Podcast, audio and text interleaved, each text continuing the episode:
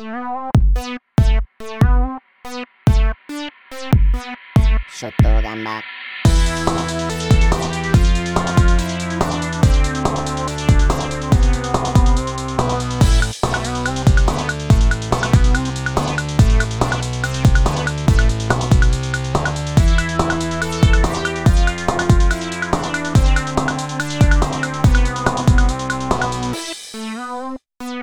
ショットガンバ Buongiorno, buonasera, popolo di Twitch e popolo di sti cazzo di podcast del videogioco italiano. Questo è Sottogamba, un podcast nuovissimo, arrivato oggi in redazione. Bando alle ciance, voglio presentare i miei fantastici ospiti perché oggi siamo croccantissimi. Bando alle ciance, vi presento il fantastico Nerone da Salvataggio Rapido. Buonasera, vostro onore, sono innocente. Per cosa? Di tutto quello che probabilmente stasera mi accuserete, anzi mi accuserai probabilmente, come al solito. O quello che ti No, è stato accuserete. accusato tempo fa. Esatto. Esatto, esatto. Poi il fantastico noto Andrea. Signore e signore, buonasera! soprattutto i signori, perché le signore Adesso- sono gradite. Voglio l'effetto del bancone di striscia che si rompe, però nero, nel Ci montaggio. vorrebbe il bipad. Le veline! Le veline. Poi abbiamo il, il- lo scrittore, il pluripremiato eh, premi Nobel, Sì. premi BAFTA, strega, quello che è, insomma, panini al salame e quant'altro, il fantastico Fabione di Felice da, Ciao. eh, chi? casa mia. da casa tua. Ma questo sei te in foto che si vede adesso? Cioè, sei te con questo lui. sguardo Eh, certo. sparazzino? Di shonen. Sì, sì. Lo Ah, shonen, lo shonen di sottogamba. Poi abbiamo la seconda testa per importanza, si intende, forse anche la terza o la quarta, è giusto, quello Testa che conta un po' No. meno, cioè l'ospite un po' di grattino. Abbiamo da, in diretta da Torino il fantastico Massimiliano. Buonasera, buonasera, buonasera. Ma perché è l'unico di cui sappiamo la, lo- eh, la località da cui... Ah, giustamente. giustamente. Poi Io te lo non so spiego. l'ospite da dove- No, mi sono spoilerato l'ospite finale. Vabbè, insomma, detto abbiamo, ragazzi, questo veramente nessuno l'ha mai avuto. Critico cinematografico, critico videoludico, esperto di cosplayer, articolista incredibile di multiplayer. Abbiamo come ospite, sono onoratissimo di avere, che me lo sono spoilerato, accidente a me, Simone Tagliaferri. Buonasera a tutti. Applausi, applausi. Applausi. Guardate che bella Esagerato. libreria rifornita, cioè proprio si vede che è uno che studia, che è uno che è studiato, non è come noi. Soprattutto esperto di cosplay, eh. Ore e ore a provare questa inquadratura per tirarmela, capito? sono tutti i nomi sui cosplayer questo lì dietro Eh sì. questo deve- ovvio Quanto è successo ai Nigri? come, su tutti quanti come fare incazzare l'utenza di multiplayer insomma, e- e- eccetera eccetera eccetera L'arte del Oh. clickbait eh, O proprietario 16 del volumi. eh, Fabio Verso. Sì sì ma Eh beh, ce l'ha sì. sicuramente ce l'ha sicuramente ma poi scusatemi allora cioè, eh, Max viene da Torino eh, Nerone non mi ricordo mai da dove cazzo viene eh, tutte le volte Provincia di Ferrara. Ok. ah cazzo ma siamo vicini allora. Cioè, io pensavo fosse fosse più lontano. Non male. È noto Andrea non so da dove viene lui tra l'altro Da, dall'Otherworld. bravo. No, da Asti, Asti. Dai, dall'accento si capisce sì, che, esce che Eh, Fabio viene da, da Roma. Penso anche Simone, tu vieni da, da Sì. Roma. Allora, sì, l'origine è romana, adesso non vivo più a Roma, però sì, per vengo da Roma. Cioè, ti mancavano i cinghiali, cioè, non- ti piacevano troppo i cinghiali, tutte quelle bestie strane che stanno a Roma, no? Giustamente. Beh, guarda, mi sono trasferito a Rieti, ce ne stanno altrettanti, eh, quindi non è che... Gli mancava la lupa romana più che altro, secondo me. Esatto, il capitano e tutte quelle cose belle che ci stanno a Roma, giustamente, le buche e quant'altro. Ehm, che dire, che dire, che dire, ma non so come mai, ma non ci sono tante, tante notizie in verità eh, di cui parlare onestamente. Forse ottobre è un po' carico di videogiochi, da, da giocati, da giocare, da provare. Di notizie, a parte Jim Ryan che se n'è, che se n'è andato, gente che ha festeggiato, gente che non ha festeggiato, che La ha pianto. non PS5 Slim. ha- PlayStation 5 Slim che ha- è stata una... è una- Bella! tutti quanti se ne sono sbattuti. Beh, non ci sono tante notizie di cui parlare onestamente, ma quante recensioni di cui parlare onestamente? Eh, Wow! Eh, esatto, ce ne sono tante, tante, tante questo mesetto. Sarà Ma molto dove? divertente. dis- ehm, Ma oneste con l'H. oneste. Oneste. Ma, Onesto. allora, se vogliamo subito, giustamente, tra- anzitutto, cosa facciamo? Parliamo prima di PSM, e di tutta la roba della critica, e poi facciamo le cose un po' più smielate. Dai, facciamo così, dai, ci Sì, piace. perché così. secondo me Ci andiamo piace anche andare molto Decidi tu, leader, decidi tu. No, non so leader. Catroia, ti puoi far pure perdonare, pezzo di merda, capito? Poi mi voleva poi votare in diretta. Allora, diciamo che l'idea è venuta un po' così. Ho detto, vabbè, Simone lo volevo invitare e quindi già abbiamo la qualità. Abbiamo già una persona, come dire, di un certo livello, un certo spicco. Di cosa gli facciamo parlare a Simone Tagliaferri se viene ospite? Di riti abitudini, ovviamente. Mica di cazzate. E diciamo che il fatto che, che sia uscita, cioè, lui, si, lui si dice sempre corri in edicola, corri in edicola, corri in edicola, a un certo punto uno se ne convince È di correre in edicola. E uno dice, ma andiamo a vedere cosa c'è in edicola, giustamente. E, oh, incredibile, è uscita una, nu- una rivista nuova, ma che non è nuova, che è vecchia dentro, ma forse anche vecchia fuori. E sto parlando di PSM, ehm, che ha, mi sembra, la vecchia guardia della, proprio della rivista madre, se non mi- o forse qualcuno nuovo anche. Parte, Qualcuno vecchia guardia. Qualcuno vecchio, qualcuno nuovo. qualcuno vecchio e qualcuno nuovo. Genitore sento uno, molto genitore due. eccitati, mi sento molto proprio. Cioè, mi è, è piaciuta a voi come sorpresa, no? Voi siete andati in edicola, l'avete trovato Ce e. ne siamo, ce ne siamo iti tutti in edicola subito. Eh, guarda, Esatto. talmente tanto di Vedo- corsa che non l'ho neanche vista. Vedo un'enfasi. l'ho che l'ha letta cercata e non l'ho trovata. Mm. Ma io ho in realtà neanche gli estratti che hanno pubblicato online perché sinceramente Eh, non, non la compravo all'epoca PSM, non la comprerò oggi insomma. Ah, non eri, non eri un amante del- della lettura de- de- delle riviste Mm. cartacee. No, in realtà tantissimo, cioè, però Mm. eh, compravo quelle multipiattaforma e quelle PC. Mm. Mm. che- Tagliaferri è chiaramente un tipo da Considera che- il mio computer e TGM insieme, comprava entrambi. forse. Bravo. Eh, anch'io. Bravo, E vedi? Eh. quando ho cominciato a lavorare, io ho lavorato per le cartacee. Eh, all'epoca eh, stavo nella redazione di Magic Press, quindi eh, Mm. so sono riviste che non sono diventate famosissime perché poi è durata, mi sembra, due anni la Tipo? sezione videogiochi di Magic Press, tipo PC Games World. Mm. Non l'ho mai comprata. Ok. E, Ah, eh, più o meno che periodo? mm, Primi degli 2000. anni 2000, i primi Ok, 2000, sì. ok. Ah, Per capire un attimo il contesto. No. E stavo in redazione, vabbè, ero come direttore, c'avevo il fa- famigerato Marco Accordi Rigards e uno dei direttori della rivista Col PlayStation di Magic teso. Press era John Caminari, che poi all'epoca invece Ah. non, non usava ancora il nome d'arte. E quindi lo, vabbè, quello che ha spottato su, su Facebook è lui. Sì, sì, proprio lui, sì. Esatto. che adesso sta che ha, ha riscritto PS, PSM, quello delle, che ha scritto. Eh, no, è Stefano che è arrivato. sì, penso Sì. che sono i nomi che sta facendo. Siccome, siccome Simone se n'è andato a Rieti, ma eh, loro abitano tutti a Roma, vengono direttamente da me, capito? Sento traffico dentro casa Sì, di qualcuno. sì. sì, sì, Fabio vive in mezzo alla strada, cioè proprio, cioè, Eh, più Fabio live fa SMR. registra da raccordo Fabio Come tutti, come tutti. Non so come mai a Mustacchi non si sente un- una musica, non si Eh, sente- non si sente mai passare un cazzo Sono solo scooter, Mustacchi. iniziare il podcast degli altri scooter, Sembra Gran. Turismo 8, sembra. un- esatto cioè puoi disattivare i rumori esterni so se E voi che faccio? Metto eh, Spegni la finestra. boh, cioè, aspetta tutti quanti il martedì sera nessuno si muove nel raggio di due chilometri Metto i cosi, quelli per te, i chiodi per terra, pensi. Esatto. Esatto. i triboli, Poi cioè. scopriremo che in realtà lui vive fuori, quindi è normale che senti, senti i motorini che gli Ah, passano. Sì, Fabio, sei fortunato che l'Italia non gioca più mondiali. Quando vivi in una tenda sotto il ponte della Cassia è normale che Eh, è normale, Ci sta. Eh, ci sta ok no perché io avevo letto un po' così la- lo sfogo scherzo degli eh, Fabio non lo so che No, no, mi sono, mi sono offeso, Simo. Adesso, adesso mi sposto sotto al ponte. Domani sera vengo lo so che ponte è quello da casa Porca Sì, perché sulla salaria diciamo che c'è anche l'intrattenimento. eh, Sì. beh, sì, sì. In bicicletta. No, non proprio. Eh, Io Simone avrà capito perché avendo frequentato. Sì, sì, sì. No, hai, hai frequentato?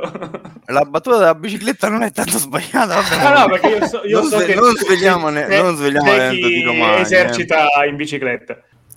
Ok. Quale professione hanno? La No, più tu- antica del mondo. Eh, Me lo dicono nella chat privata.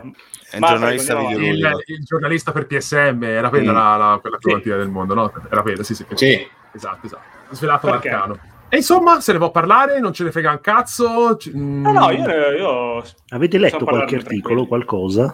Mm, eh, mi è arrivato tardi l'abbonamento, Eh, però guarda, ero, molto, ero molto contento di voler. Cioè, dicevo, Ma- cazzo, lo volevo proprio leggere. Oh, me l'hanno mandato adesso quelli di- della rivista. Accidenti, pazzesco. Guarda, non sei versione edicola. Eh, Abbiamo no, letto l'editoriale- effettivamente. Ho chiesto invece- Orlando, qualcuno ce l'ha, me la può passare? È arrivata tre giorni in ritardo, ma io Eh, non sono il corriere Amazon, purtroppo, gamba. Esatto, esatto. Vi tocca. non so se posso dire qualche cosa, insomma. Hai Cioè, carta No, bianca. questi sono Ok. così, Simone, libera, parlano, libero, parlano, qui parlano. cazzo ti pare. No, se non commento gli articoli perché ho letto veramente solo l'editoriale e gli strilli in copertina, quindi non, non ho materiale per commentare gli articoli.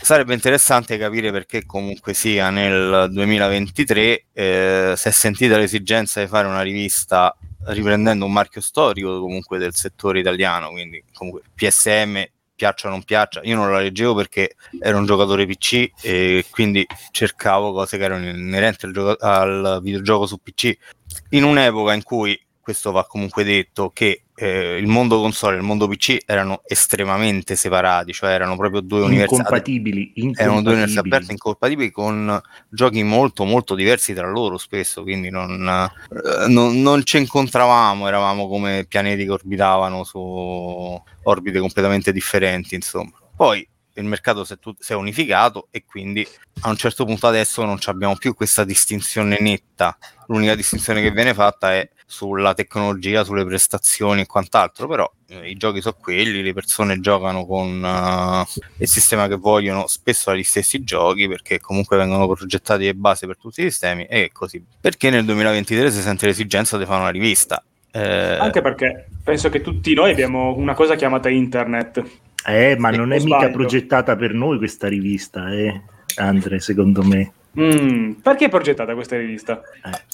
Posso, Allora, per posso un, dire... un vecchio zoccolo, cioè lo- No. quello che viene da Secondo me pensare no. è che Secondo c'è voi, gente esatto. che è rimasta tagliata fuori e vuole cercare di ricrearsi un Eh, eh. minimo una bolla, non so, qualcosa, un- qualcosa del genere. Secondo me per, per i rag- per- per quelli che avevano 17-18 anni e tipo hanno mollato i videogiochi ma si ricordavano da giovani queste riviste, quindi adesso magari hanno 34-35 anni, hanno mollato i eh, videogiochi, Simone però c'ha- vedono... Simone c'ha la risoluzione. Certo, certo, certo, facciamo parlare Tagliaferri. Vai, No, vai, Tagliaferri. secondo me il discorso è un pochino più ampio, nel senso che la rivista ritorna Mm. nel momento in cui si sente un, eh, un'insoddisfazione per quella che è l'offerta poi che c'è su internet, ok?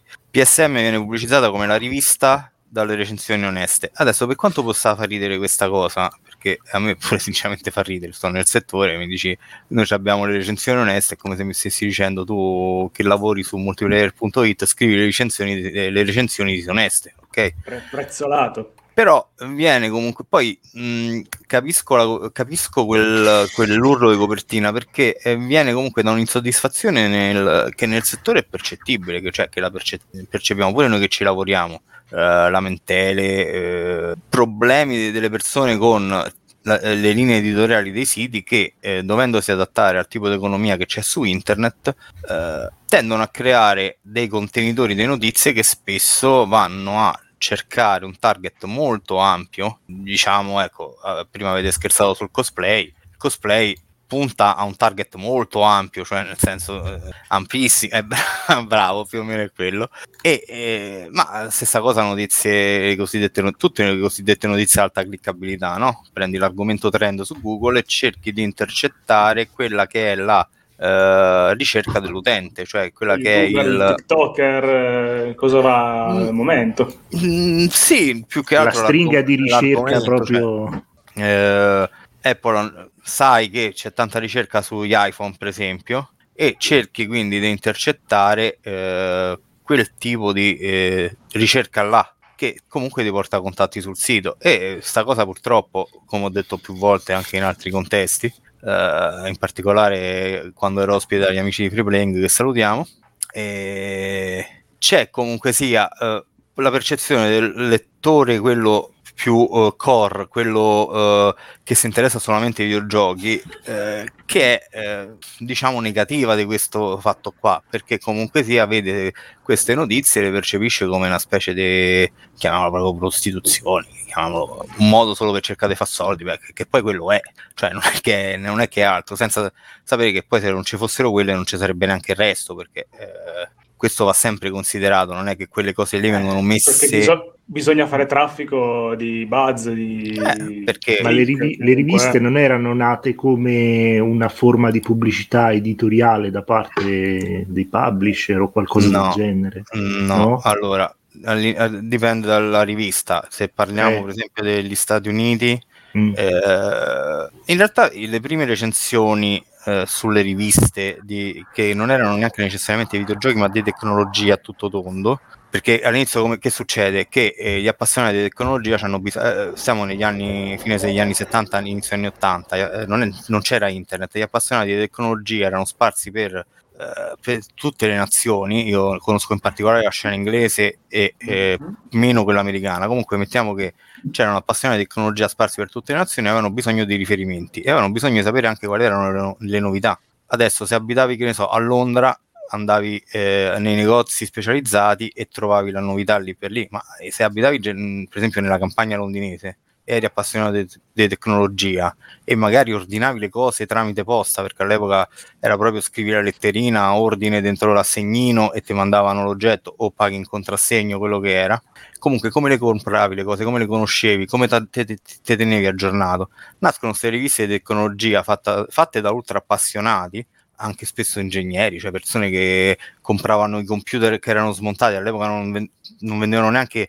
eh, I primi computer non erano neanche completi, non è che compravi il Commodore 64 Si dovevano saldare le eh, componenti compravi, una compravi dei, kit, dei kit e te li montavi. Prima eh, arriva l'hardware, poi la gente comincia a dire che ci faccio con queste cose e arriva l'esigenza del software. Arrivata l'esigenza del software, la domanda è che compro? E L'interattività. quindi comunque sia la rivista diventa un punto di riferimento in cui si parlava dell'hardware e del software. Quindi quando il software poi eh, non è che si è staccato dall'hardware, ma ha preso un'importanza sua, quindi eh, i videogiochi hanno preso un'importanza loro, hanno trovato un mercato amplissimo anche tra persone che non erano necessariamente iper appassionate di hardware, anche se all'inizio la cosa è molto sfumata perché eh, negli anni 80 per esempio normalmente chi, chi comprava un computer eh, sapeva più o meno che cos'era listato, sapeva che significava programmare pure se non programmava e quant'altro. E Erano comunque- maniaci, erano maniaci, ecco, rispetto ad Eh, adesso. erano i primi.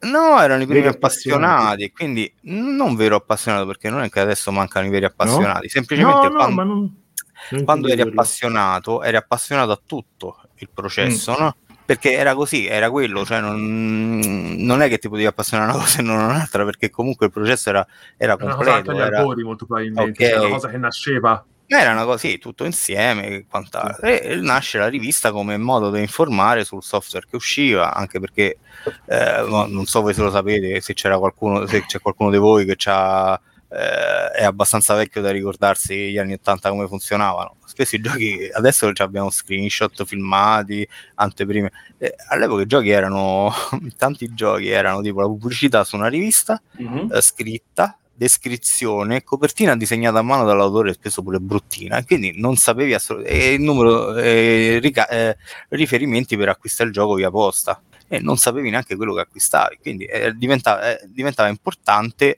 averci dei riferimenti per eh, scoprire che cosa, venis- che, che cosa andavi poi a comprare effettivamente. Vabbè, oggi co- tutto questo discorso poi porta a quello che conosciamo, non ci mettiamo a fare tutta la storia, si passa quando arriva internet, poi l'informazione passa su internet, eh, quelli che sono le news che ti arrivavano tutti i mesi diventano notizie in tempo reale, le anteprime diventano in tempo reale, c'hai la recensione il giorno che esce il gioco, mentre prima sulle riviste dovevi cercare di ottenere in anticipo il codice per poter uscire nel mese in cui usciva il gioco, perché non è che la rivista usciva esattamente il giorno in cui uscivano i giochi.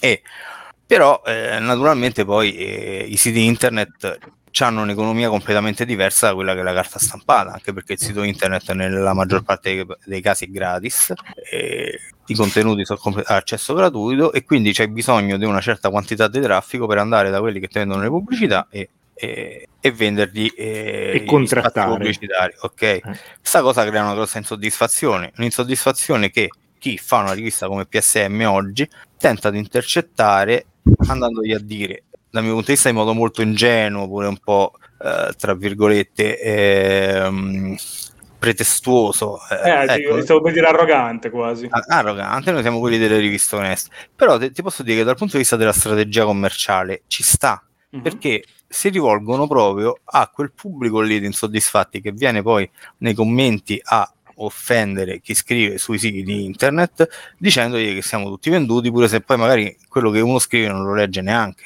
ok quindi per me dal punto di vista commerciale quella scritta lì per quanto mi faccia ridere e mi dia anche un pochino fastidio eh, perché comunque non mi sento disonesto sinceramente no?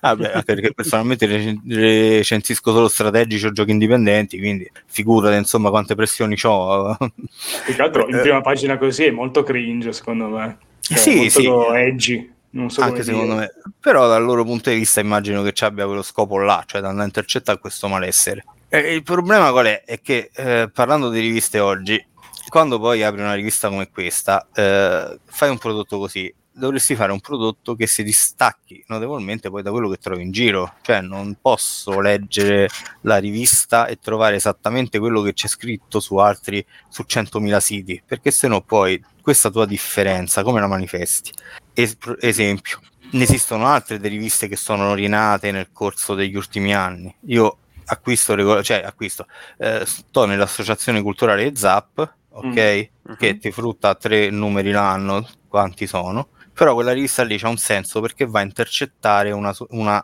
ipernicchia, che è quella degli appassionati dei retro, ga- dei retro gamer che si interessano ai giochi nuovi che escono per i vecchi sistemi. Siamo pochi, siamo una manciata di persone in tutta Italia e probabilmente anche nel mondo. Quando i giochi hanno successo vendono 1500 copie, per dirvi. Mhm. Però quel discorso lì in Italia lo fa solo Zap, ok? Tu mi direi perché segui vecchi giochi? Perché comunque sia, per me, che ho una certa età, una certa esperienza con quei sistemi, è bello vedere cosa, cosa fanno oggi i sviluppatori con un Commodore 64, un Atari 2600, quello che, come, li, come li spingono. Mo, alla maggior parte delle persone non gliene fregherà niente. Sono tutti Uno giochi homebrew poi per giunta, Sì. cioè non sono sì, beh, c'è, c'è pure gente, c'è pure gente tipo Trevor Story o Sarah Jane Sauri che comunque sia sono sviluppatori professionisti. Lauri ha lavorato pure per Siga e Story mi sembra che ha lavorato per diversi studi di sviluppo grandi, insomma. Però adesso fanno quello, c'hanno- stanno dentro sta nicchia e, e alimentano questa nicchia qua. E l'unica realtà in Italia che copre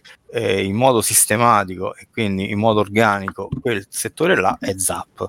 E quindi per me una rivista come quella c'ha senso, anche perché non è che è una nicchia che ha bisogno di aggiornamenti costanti come può essere il sito dei videogiochi. Può essere considerata una fanzine alla fine, perché non punti al- Mm. a, a vendere 100.000 copie. È soltanto Mm. la passione che ti spinge a divulgare queste tue... Sì, è una, è una rivista fatta in modo molto professionale. Se tu la vedi, è fatta in modo molto professionale. Ovviamente con richiami classici, quindi è impaginata come era impaginata la Zap storica, quella degli anni Ottanta. Mhm. fatta da gente appassionata che non è che guadagna miliardi con quella rivista, venderanno 500 copie, 600 copie. cioè, insomma, sono pochissime. Mi No. ricorda Ludens, il progetto Ludens più o meno così. Mm.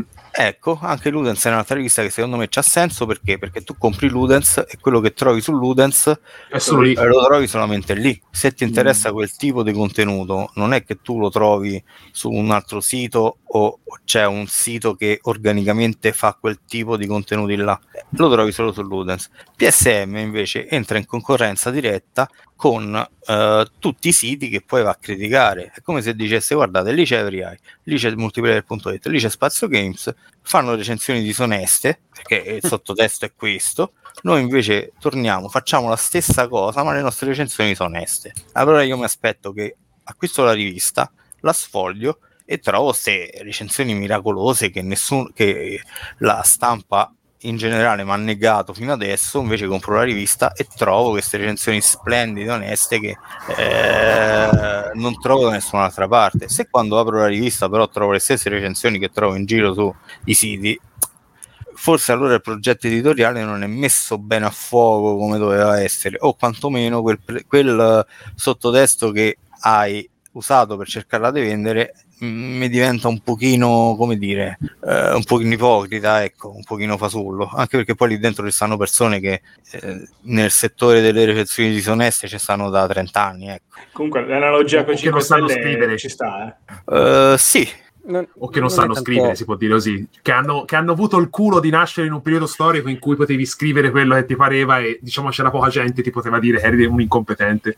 Oggi diciamo che si- forse si, si basano anche sulla vecchia fanbase che ricorda con, con nostalgia i, te- i cari vecchi tempi delle riviste e avere la rivista in mano fa sì sicuramente Ti scioglie il cuore, dai, avere- sì, gamba, ti scioglie il ti cuore. scioglie il È come cuore, Wired. dai. Wired Hanno è- scelto è poi completamente digitale l'artwork. Però ha fatto la rivista cartacea perché vuole fare lo speciale del eh, annuale ogni semestrale non mi ricordo ora non la compro nemmeno più quella Vabbè, ma l'idea del feticcio ci sta però, eh. Cioè, io se Sì. ci fosse Edge in Italia, Eh, cartaceo, ha voglia ma- eh, ha voglia Che, che Però, però, è un progetto totalmente diverso rispetto a, una, a una PSM Sì, sì, o sì, io dico il feticcio. sì. No, certo, certo.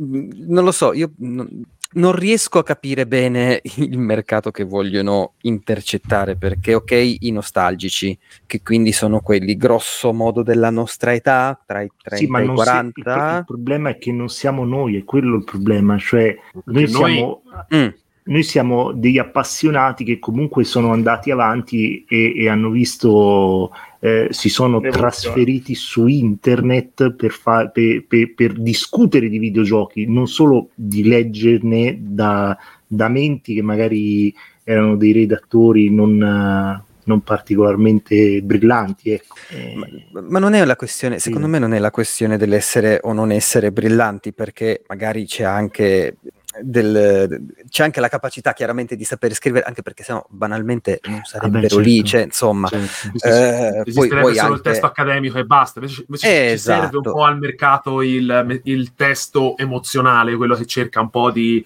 eh, raccontarti anche di tutto quello che è nel videogioco ma è anche intorno nel bene del videogioco purtroppo secondo me chi scrive su PSM io ho dato una sfogliatina eh, veloce perché ovviamente il tempo non, non ce n'era però io ho visto che la maggior parte della roba è tutta roba di, che parla di videogiochi di, mm, boh, de- era PlayStation 2 ho visto un Hunting Ground ho visto un Rule of Rose Eh, c'è, siamo un, a c'è un, ottobre, eh, e c'è uno quindi parliamo speciale di- sui giochi Sì. dell'orrore. sì, perché siamo a ottobre, quindi approfitti di Halloween. Però, capito, cioè, cioè, è roba che se io ora cerco da qualche parte la mia vecchia rivista di vent'anni fa, penso che, che la roba sarà uguale. Cioè, quindi cos'è, cos'è cambiato? Cioè, tu non, fai, non vuoi neanche fare un ragionamento ehm, portando sul, sul mercato una rivista che è nel formato è di vent'anni fa, però il contenuto è completamente diverso. A me sembra cioè, uguale. Cioè, e a quel punto uno giustamente dice: Ok, ma la compro per cosa? Per averla sulla libreria, sul tavolo, per fare effetto, nostalgia? Sì, però poi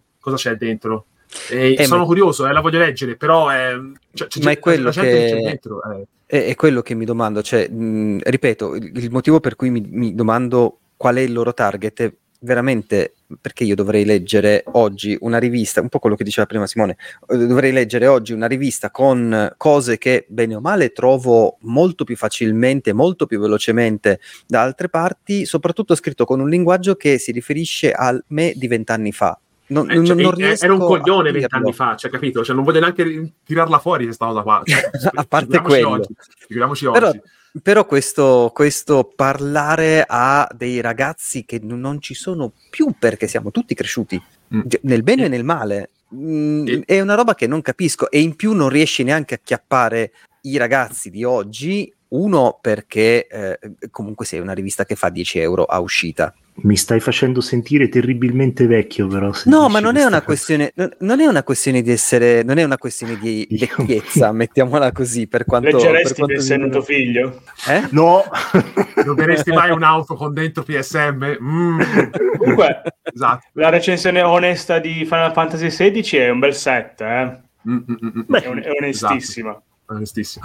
No, è che cioè, se io da ven- mh, rispetto a quando ho comprato l'ultima rivista, che sarà all'incirca, penso, una quindicina d'anni fa, Mm. ho fatto il- dei passi avanti, sono, mi sono informato, ho esplorato, ho cercato eh, all'estero, in Italia, persone. Poi tu fai riuscire la stessa identica rivista e vedo che tu, che scrivi di videogiochi, non l'hai fatto questo passo. È un, secondo me è un po' un problema. Cioè, è proprio un problema di formazione. Cioè, te in questo tempo eh, eh, mi, sembra perso- mi sembrano quelle persone che non, non si vogliono adattare, non si vogliono, non vogliono elaborare eh, tutto ciò che è intorno che abbiamo trovato sul videogioco, perché c'è stata fatta tanta ricerca, tanto studio sul videogioco, e molta gente sembra che ne voglia parlare così. E sono d'accordo, cioè, se il mercato te lo concede, va, va benissimo. Non è un discorso di PSM non deve uscire nelle edicole. No, è che no, deve, deve. è- è- Non merita di uscire. non merita, è che sembra Non veramente merita. capito, cioè, è, è fuori tempo massimo secondo me anche per l'utente più sconclusionato. Cioè, Però, l'utente che veramente... ma, scusa, so. vai No, no, ma, dico, ma ci mancherebbe. dico, eh, io torno a ripeterti che quando eh, quei quattro anni in cui ho scritto su The Games Machine, in cui abbiamo provato un po' a cambiare la linea editoriale della rivista, noi ricevavamo, ricevevamo tantissimi eh, commenti che rivolevano quel tipo, quel linguaggio. Quel, quel modo di trattare i videogiochi. quel- no, no, della vecchia guardia non gliene fregava niente, cioè Ah, chiunque ok. ci fosse stato andava bene. Il problema era una- un modo di trattare i videogiochi che magari esulava dal eh, qual è la storia, eh, sai, la, il classico, la classica struttura della, della- della recensione, no? Com'è la storia, Grafica, qual è il gameplay, com'è tecnicamente e il voto. boxino con i tasti. E invece noi abbiamo, quando ci abbiamo scritto io, Davide, eh, c'era Todeschini, Claudio, Ivan, eh, abbiamo provato a cambiare un po' l'idea stessa della rivista, mh, fare magari anche un discorso un, un po' più alto, però ti assicuro che eh, tutti i, i vecchi lettori rivolevano quel tipo di, di informazione che c'era prima. Un po' più gonzo. Quindi io, quando voi dite a chi è, a chi è rivolta questa rivista, eh, per me non è così difficile immaginare a chi è rivolta. No, no, io capisco, io non, non sto dicendo che è un fallimento, assolutamente, No. assolutamente non parla a me. È che il, il secondo discorso, voi? secondo me, è che non puoi, te- non puoi pensare che sarà l'utenza ad autoeducarsi e a fare il passo successivo. Ma il, Secondo il- me... non, è- non credo che l'obiettivo di questa rivista sia educare nessuno, è sotto un ehm, profilo ma, eh, l- tu vuoi- videoludico. Te vuoi polarizzare, te vuoi polarizzare l'utenza. No, non voglio, no, seguiteci, cioè, mm. seguiteci, noi siamo quelli che dovete seguire per avere un'opinione. E sono d'accordo, perché tutti quanti su internet fanno così. Queste, tutto que- tutte le persone fanno così all'incirca. Il mio discorso è, come dice Fabio giustamente, ma non è solo Fabio, anche altri che avevano tolto, non mi ricordo che aveva fatto in Italia Eurogamer, forse Spazio Games, che avevano tolto i, i voti numerici avevano, no- avevano messo sì, no, forse. non- non messo mi- i colori, io mi ricordo. I colori, eh. verde. i colori, tipo sì, verde, rosso, non lo so, non, non, sì, non mi ricordo no, chi. forse. Sì, forse magari domani qualcuno cioè, aveva, ci aveva provato e poi è ovvio che te cerchi di fare un gioco di resistenza a un certo punto perdi perché vedi che l'utenza se ne va. È ovvio che fin tanto che le realtà che abbiamo noi qui intorno, io parlo a livello italiano, non a livello internazionale, non si mettano d'accordo per cercare di portarla sul livello successivo Mm. la, la- la discussione e non, non succederà mai. Questa è un'utopia. Non succederà mai per un motivo. Uno, perché ci guadagnano tutti, avere il proprio angolino, il proprio spazio. E due, più hai l'utenza stupida, e meglio è. Perché tu puoi continuare anche a, dire, ma noi siamo meglio, loro sono i peggio, voi sono qui, qui sono là. Perché se Allora. te non fai così, se te non fai un muro e tutti quanti Qua- poi iniziano a dire, "Oh, ma dove, dove vado? Questi hanno tol- tutti quanti Eh. hanno tolto i voti, tu- tutti quanti hanno tolto il giudizio, come si fa? Qua, Cioè, Tocca banalmente- leggere. Ci Eh, testo. è incredibile. Lascia la parola a Simone perché vedo che sì, stava Però No, dico, ehm, banalmente ah, scusa, sta Vai, già no, no, la gocciolina che da- banalmente a da- volte, dalla anche, cosa, anzi a volte, spesso secondo me, è anche una questione dei tempi. Cioè ormai la, la, mh, tipo di comunicazione è diventata talmente veloce che per eh, produrre un pezzo che secondo me sia veramente approfondito, di critica, ragionata, come volete chiamare, eh, serve tempo. Cioè tu non puoi uscire al lancio del gioco. Eh, spesso, ovvio. tra l'altro, avendo avuto il gioco tre giorni prima, quattro giorni prima, Se ti va bene. è proprio tutto il sistema che non Non è... funziona. No, ma non è che non funziona, è che funziona Mm. così. Cioè, che non si è... è abituato, si è trovato non un è pro- equilibrio. non è Ci vuole proprio un po' di pensato tempo. a un tipo di critica che può essere, che ne so, quella cinematografica o quella di Edge, che ne so, che però è, è un'eccezione, capito? Non... Sì, sì, ma perché Edge ha deciso di fare dei passi indietro e dire intanto, ma sicuramente poi Edge ci ha perso nel primo periodo a fare così. Ha deciso facciamo un azzardo, però intanto si sono hanno creato l'abbonamento alla rivista, cosa che in Italia qua fa solo Bad Taste, a quanto so io. Forse multiplayer ha, fa- ha fatto il contenuto Mm, Ah, cioè, Il sito. abbiamo l'abbonamento che toglie le pubblicità. Eh, Mhm. però, ma anche Ok. lì, cioè, è solo quello. Cioè, Bad Taste mi sembra che ha fatto il, il- il- il sito in cui tutto il, il contenuto premium, cioè le interviste, è, solo per chi si abbona. E io sono d'accordo sì. su quello. Perché Poi cioè, secondo me c'è pure un altro pensare- discorso, nel senso che se all'estero tu puoi fare delle riviste che so abbastanza direzionate politicamente, vedi Kotaku, no? E, Sì. qua nemmeno puoi fare quel tipo di discorso là perché No, spesso ti ti capita che. Se tu alzi la discussione e quindi la porti veramente dal punto di vista politico, in Italia è proprio... Eh, ma perché, perché a noi ci piace il populismo. Se si vuole continuare a fare il populismo, si può continuare a farlo per i prossimi 50 anni. Però eh, si torna lì, non, è- non- non siamo andati a migliorare così. Scusa tanto. Simo, vai, vai. No, eh, però volevo Cioè, far l'esistenza di Ludens è, è la mosca bianca. Cioè, non è che c'è Gamba, uno allora. sciame di mosche bianche. Allora, Edge nasce nel 1993. Edge è una rivista di questo tipo. Eh, quando una rivista come Game Informer faceva un milione di copie al mese, Edge viveva tranquillamente con 25.000 copie al mese. E questi sono numeri che vedo per certi perché li faceva quando c'ero io all'interno del nel periodo in cui ho lavorato nelle riviste cartacee e si sapevano i numeri. Vi faccio ridere, Astrella in Italia faceva un milione di copie al mese, lì dove una rivista di videogiochi come eh, GMC o eh, TGM facevano circa 100.000 copie al mese quando avevano dei giochi molto forti in copertina, che all'epoca Mhm. vendevano i giochi allegati Sì, con la sì. rivista. Sono tantissimi. Ehm, beh, c'era il punto di pareggio per una rivista senza, senza allegati, quindi solo carta, che era di circa 5.000-6.000 copie, ok? Mazza. Però, eh, però se non allegavi niente difficilmente le vendevi era difficilissimo fare un uh, infatti poi era il periodo in cui ogni rivista allegava il disco delle demo il gioco allegato c'era la guerra dei giochi di copertina per averceli sempre più grossi e più duri e quindi poi pure loro vabbè, hanno creato una serie di distorsioni che si sono riversate su tutto il settore ma su quello sorvoliamo perché comunque ormai sono cose di vent'anni fa che destano poco interesse Però per i de- giocatori spiantati era una manna dal cielo, eh, quei giochi in Mm. regalo con le riviste.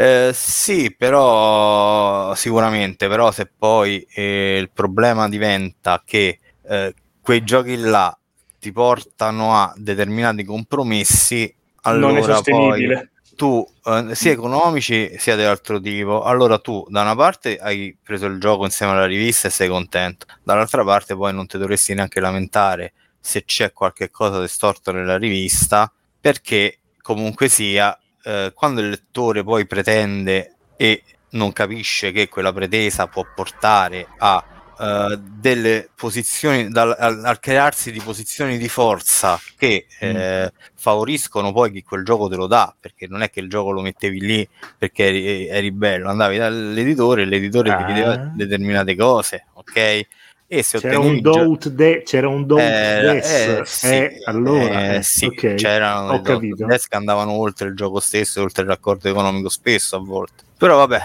tralasciamo questo punto perché poi eh, io personalmente dell'argomento ho tutte voci, perché non è che mi veniva un direttore del stadio e mi diceva no guarda noi abbiamo fatto questo e fa quest'altro, però poi parlavi col PR qualche cosa ti accennava, parlavi con l'altro PR qualche cosa ti accennava, incontravi a qualche evento qualche cosa ti accennavano, tu capivi tutto, però poi alla fine non c'avevi niente in mano, ecco questo è, è il risultato, Mm, un sistema molto simpatico. Detto questo, eh, uno, eh, attualmente Inter, que- quello che vedete sui siti è esattamente la forma, nonostante tutte le lamentele, di ciò che chiede il lettore che viene lì e fa la grande massa di click. Il voto non lo puoi togliere non perché dici ti piace non ti piace, perché eh, tanta gente entra sul sito solo perché c'è il voto.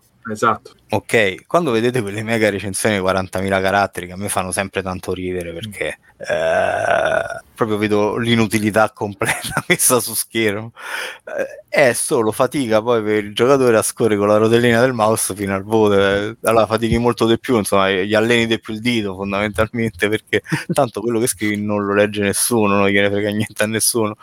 E Tutti vanno sul boxino finale. Ma il letto, quello che legge sarà il 4% di quelli che cliccano, quindi no, figurate. Ma per scrivere 40.000 caratteri devi anche scrivere sì, col col premere col, col, se premi col tasto W vai avanti col personaggio, cioè devi scrivere tutto del gioco. Sì, no, no, ma a parte la noia di quelle recensioni, no? io non, riesco più a leggere le recensioni 40.000 caratteri, di, di, quelle descrittive, perché, eh, però ti tocca anche scriverle perché? perché poi il lettore cerca quello. Eh, se tu non scrivi determinate cose sulla recensione che a tanti fanno ridere, dici vabbè, quello è scontato, ma questo mi sta. Però poi alla fine il lettore medio viene e quello ti chiede perché non mi hai scritto che eh, in, dando l'arma X a Y ottengo risultato beta, cioè perché?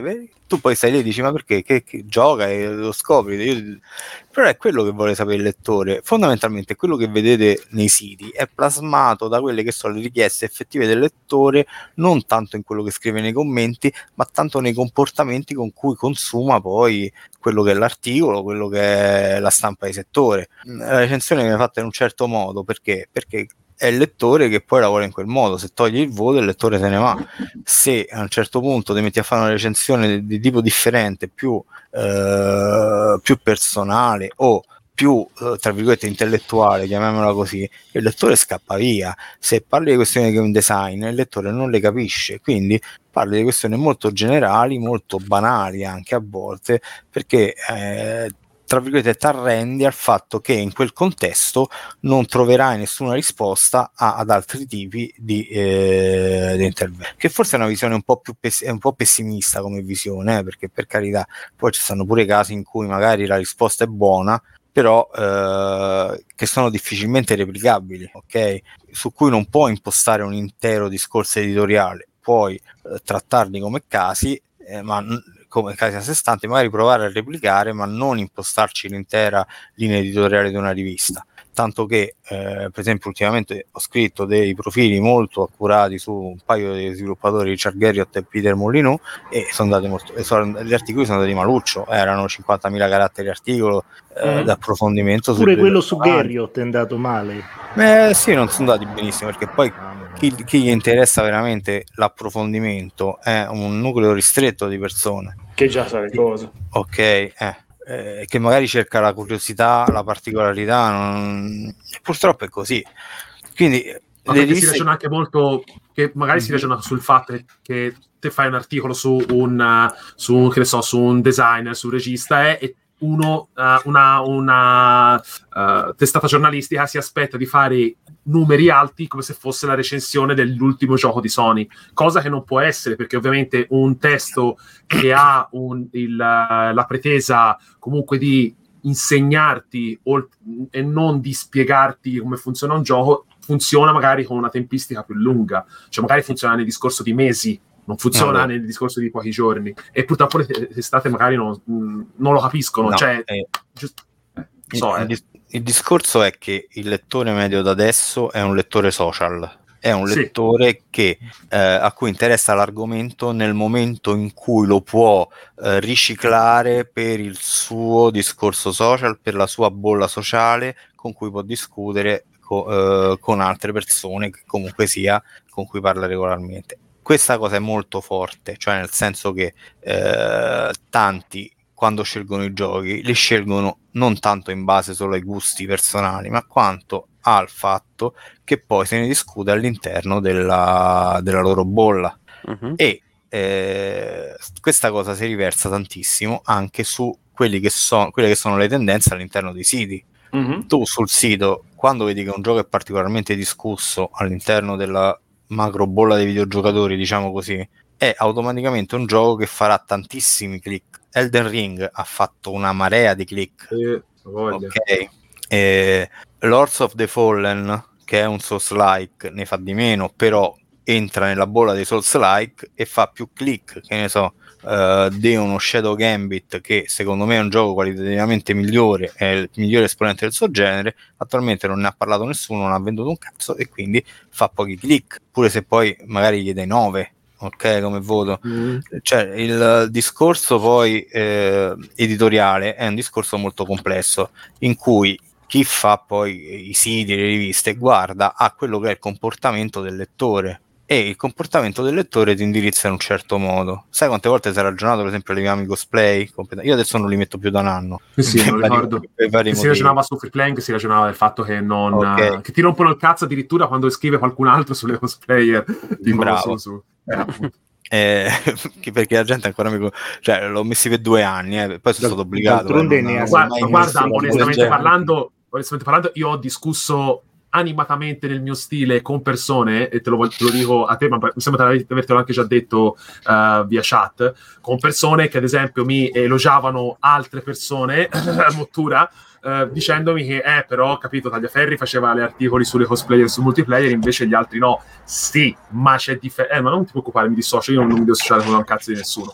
A me sta molto sul cazzo il fatto, questa è l'utenza, cioè l'utenza è ah ma lui faceva i testi sulle cosplayer ma l'altro ha solo detto s- l'hanno linciato perché ha scritto che, che, Metroid Dread è basato su Hollow Knight. Hollow Knight. io l'ho capito cosa voleva dire in quel contesto lì l'hai scritto, l'hai scritto male l'hai scritto proprio male cioè, Vabbè, no. cioè, a me preoccupa Punto. più il documentario che hanno fatto adesso, però appunto, cioè, anche quello, no? Mottura, che cioè, spottata, eh, che spottata. la cioè, documarchetta che hanno fatto adesso a CD Projekt, che la geografia che sembra tipo uh, San Bernardino che scrive San Francesco, però uh, ok, non mi ricordo neanche se lui l'ha scritto. Uh, potrei aver detto una cazzata e essere ucciso dal Vaticano, quindi sappiatelo. Eh, però quello, che, quello che voglio dire è che ma guarda che io adesso, ancora adesso, fatico con tantissima gente a far capire che quando scrivo le notizie eh, non è quello che pensa Tagliaferri. E cosa gli chiedono certo. a Tagliaferri no, fare? Cosa, cosa gli chiedono e che cosa dice la notizia? Cioè, eh. se a un certo punto lo sviluppatore di Final Fantasy VII Rebirth dice che eh, questo è uno dei casi recenti che è capitato, mm. ha, ehm, nelle, nella sezione Gold Souls eh, ci sarà comunque sia un appuntamento anche con... Uh, con un, un uomo. E lui dice, e dice quella cosa là, io la riporto. Poi che Final Fantasy VII originale avesse comunque l'appuntamento con Barrett, che potevi scegliere Barrett invece che Tifa o Iris, cioè, mm. ok, ma lui ha detto quella cosa là, io non posso fargli una cosa differente, però cioè, molti, di quelli, molti, di quelli, che leggono attribuiscono poi a me quello che dice lo sviluppatore. Sai quante volte riporto commenti di sviluppatori su che so, PlayStation, Xbox o Nintendo e poi la gente, eh, vedi, Tagliaferri pensa che, che Nintendaro, beh, perché comunque sia, non riescono neanche a distinguere quella che è una notizia, quindi qualcosa che riporto, che hanno detto altri, da quello che poi pensa effettivamente. I cosplay li facevo per lavoro, cioè fondamentalmente a un certo punto no, vabbè, li faceva certo. una, un'altra persona. Questa persona se n'è andata e sono passati a tutti gli altri user,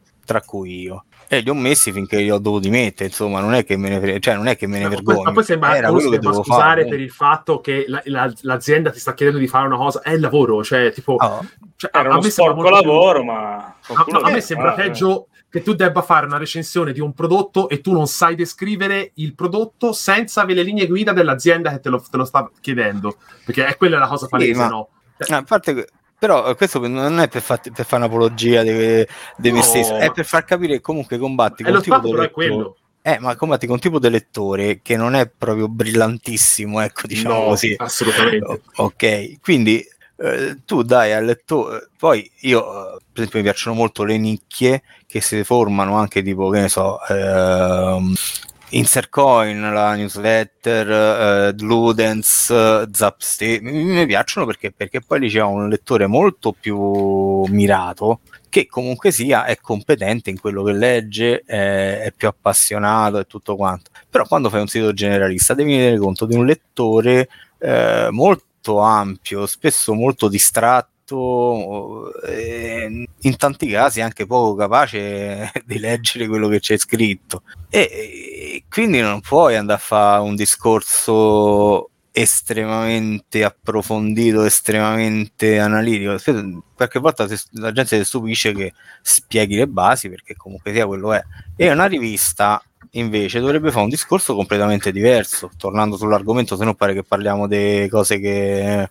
Una, una rivista oggi per funzionare o comunque per attrarre un pubblico dovrebbe invece andare a cercarsi una nicchia, un suo pubblico, dandogli cose che non trovi da altre parti. Retro Gamer campa per questo, con questo, questa filosofia qua, Edge campa perché pur trattando giochi eh, mainstream li tratta alla Edge. Cioè io sono abbonato a Edge in versione digitale, so perfettamente che quando leggo un articolo di Edge leggerò determinate cose, non, cioè un, ci avrà un determinato stile che non trovo su nessun altro sito.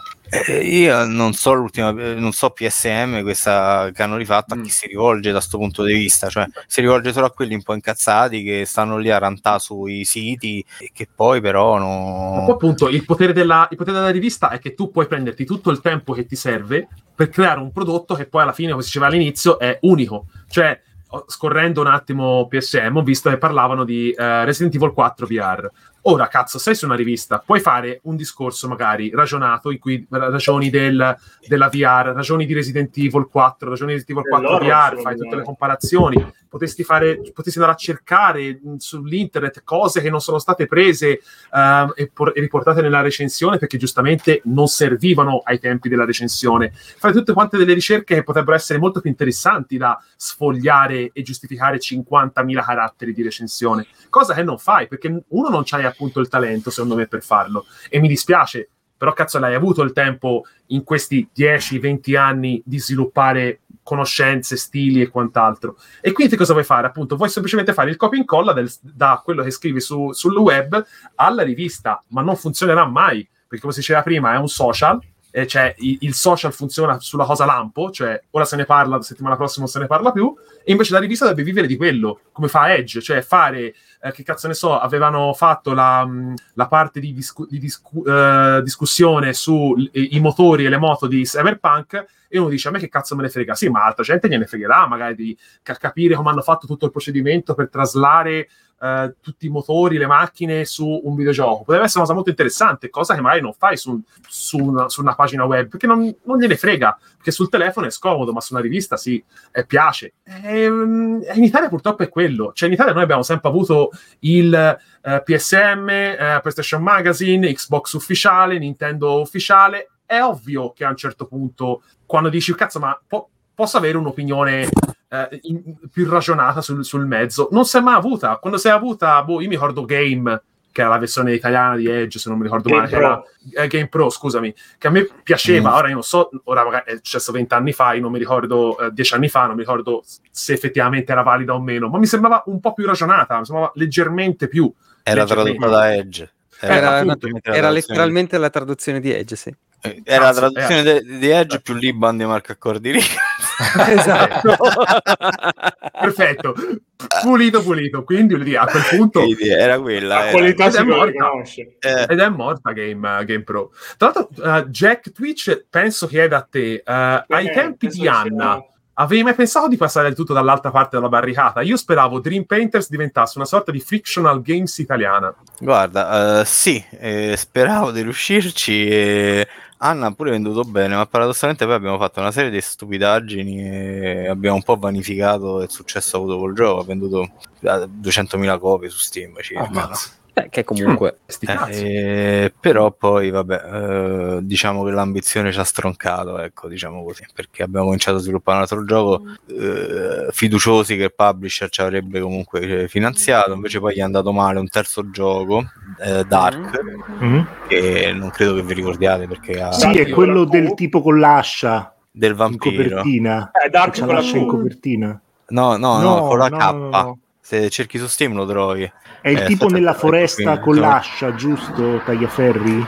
Per caso la copertina Tagliaferri è, è, è crollato. È, È crollato perché-. Eh, perché ho parlato io, quindi... Eh, ma- vabbè, e il fantastico No. Stefano è entrato, ha fatto lo Eh, shadow. certo, ha fatto lo certo. shadow entry, ma Ah, ciao. Te lo Ah, metto- c'è- c'è te lo metto qui in chat e poi ho aperto Steam in questa Eh, finestra giusto. quindi- ha- ti hanno rubato Bright e Mara volevano Ora, ora mi hanno Eh, nominato, ti posso parlare, Simone. Oh, Prima ero in silenzio guarda, aspettando che mi nominassero. Aspetta, eh, sì, come- sì, ve lo metto. Eh, Ah, sì, ce l'avevate pure Cosa ti volevo dire?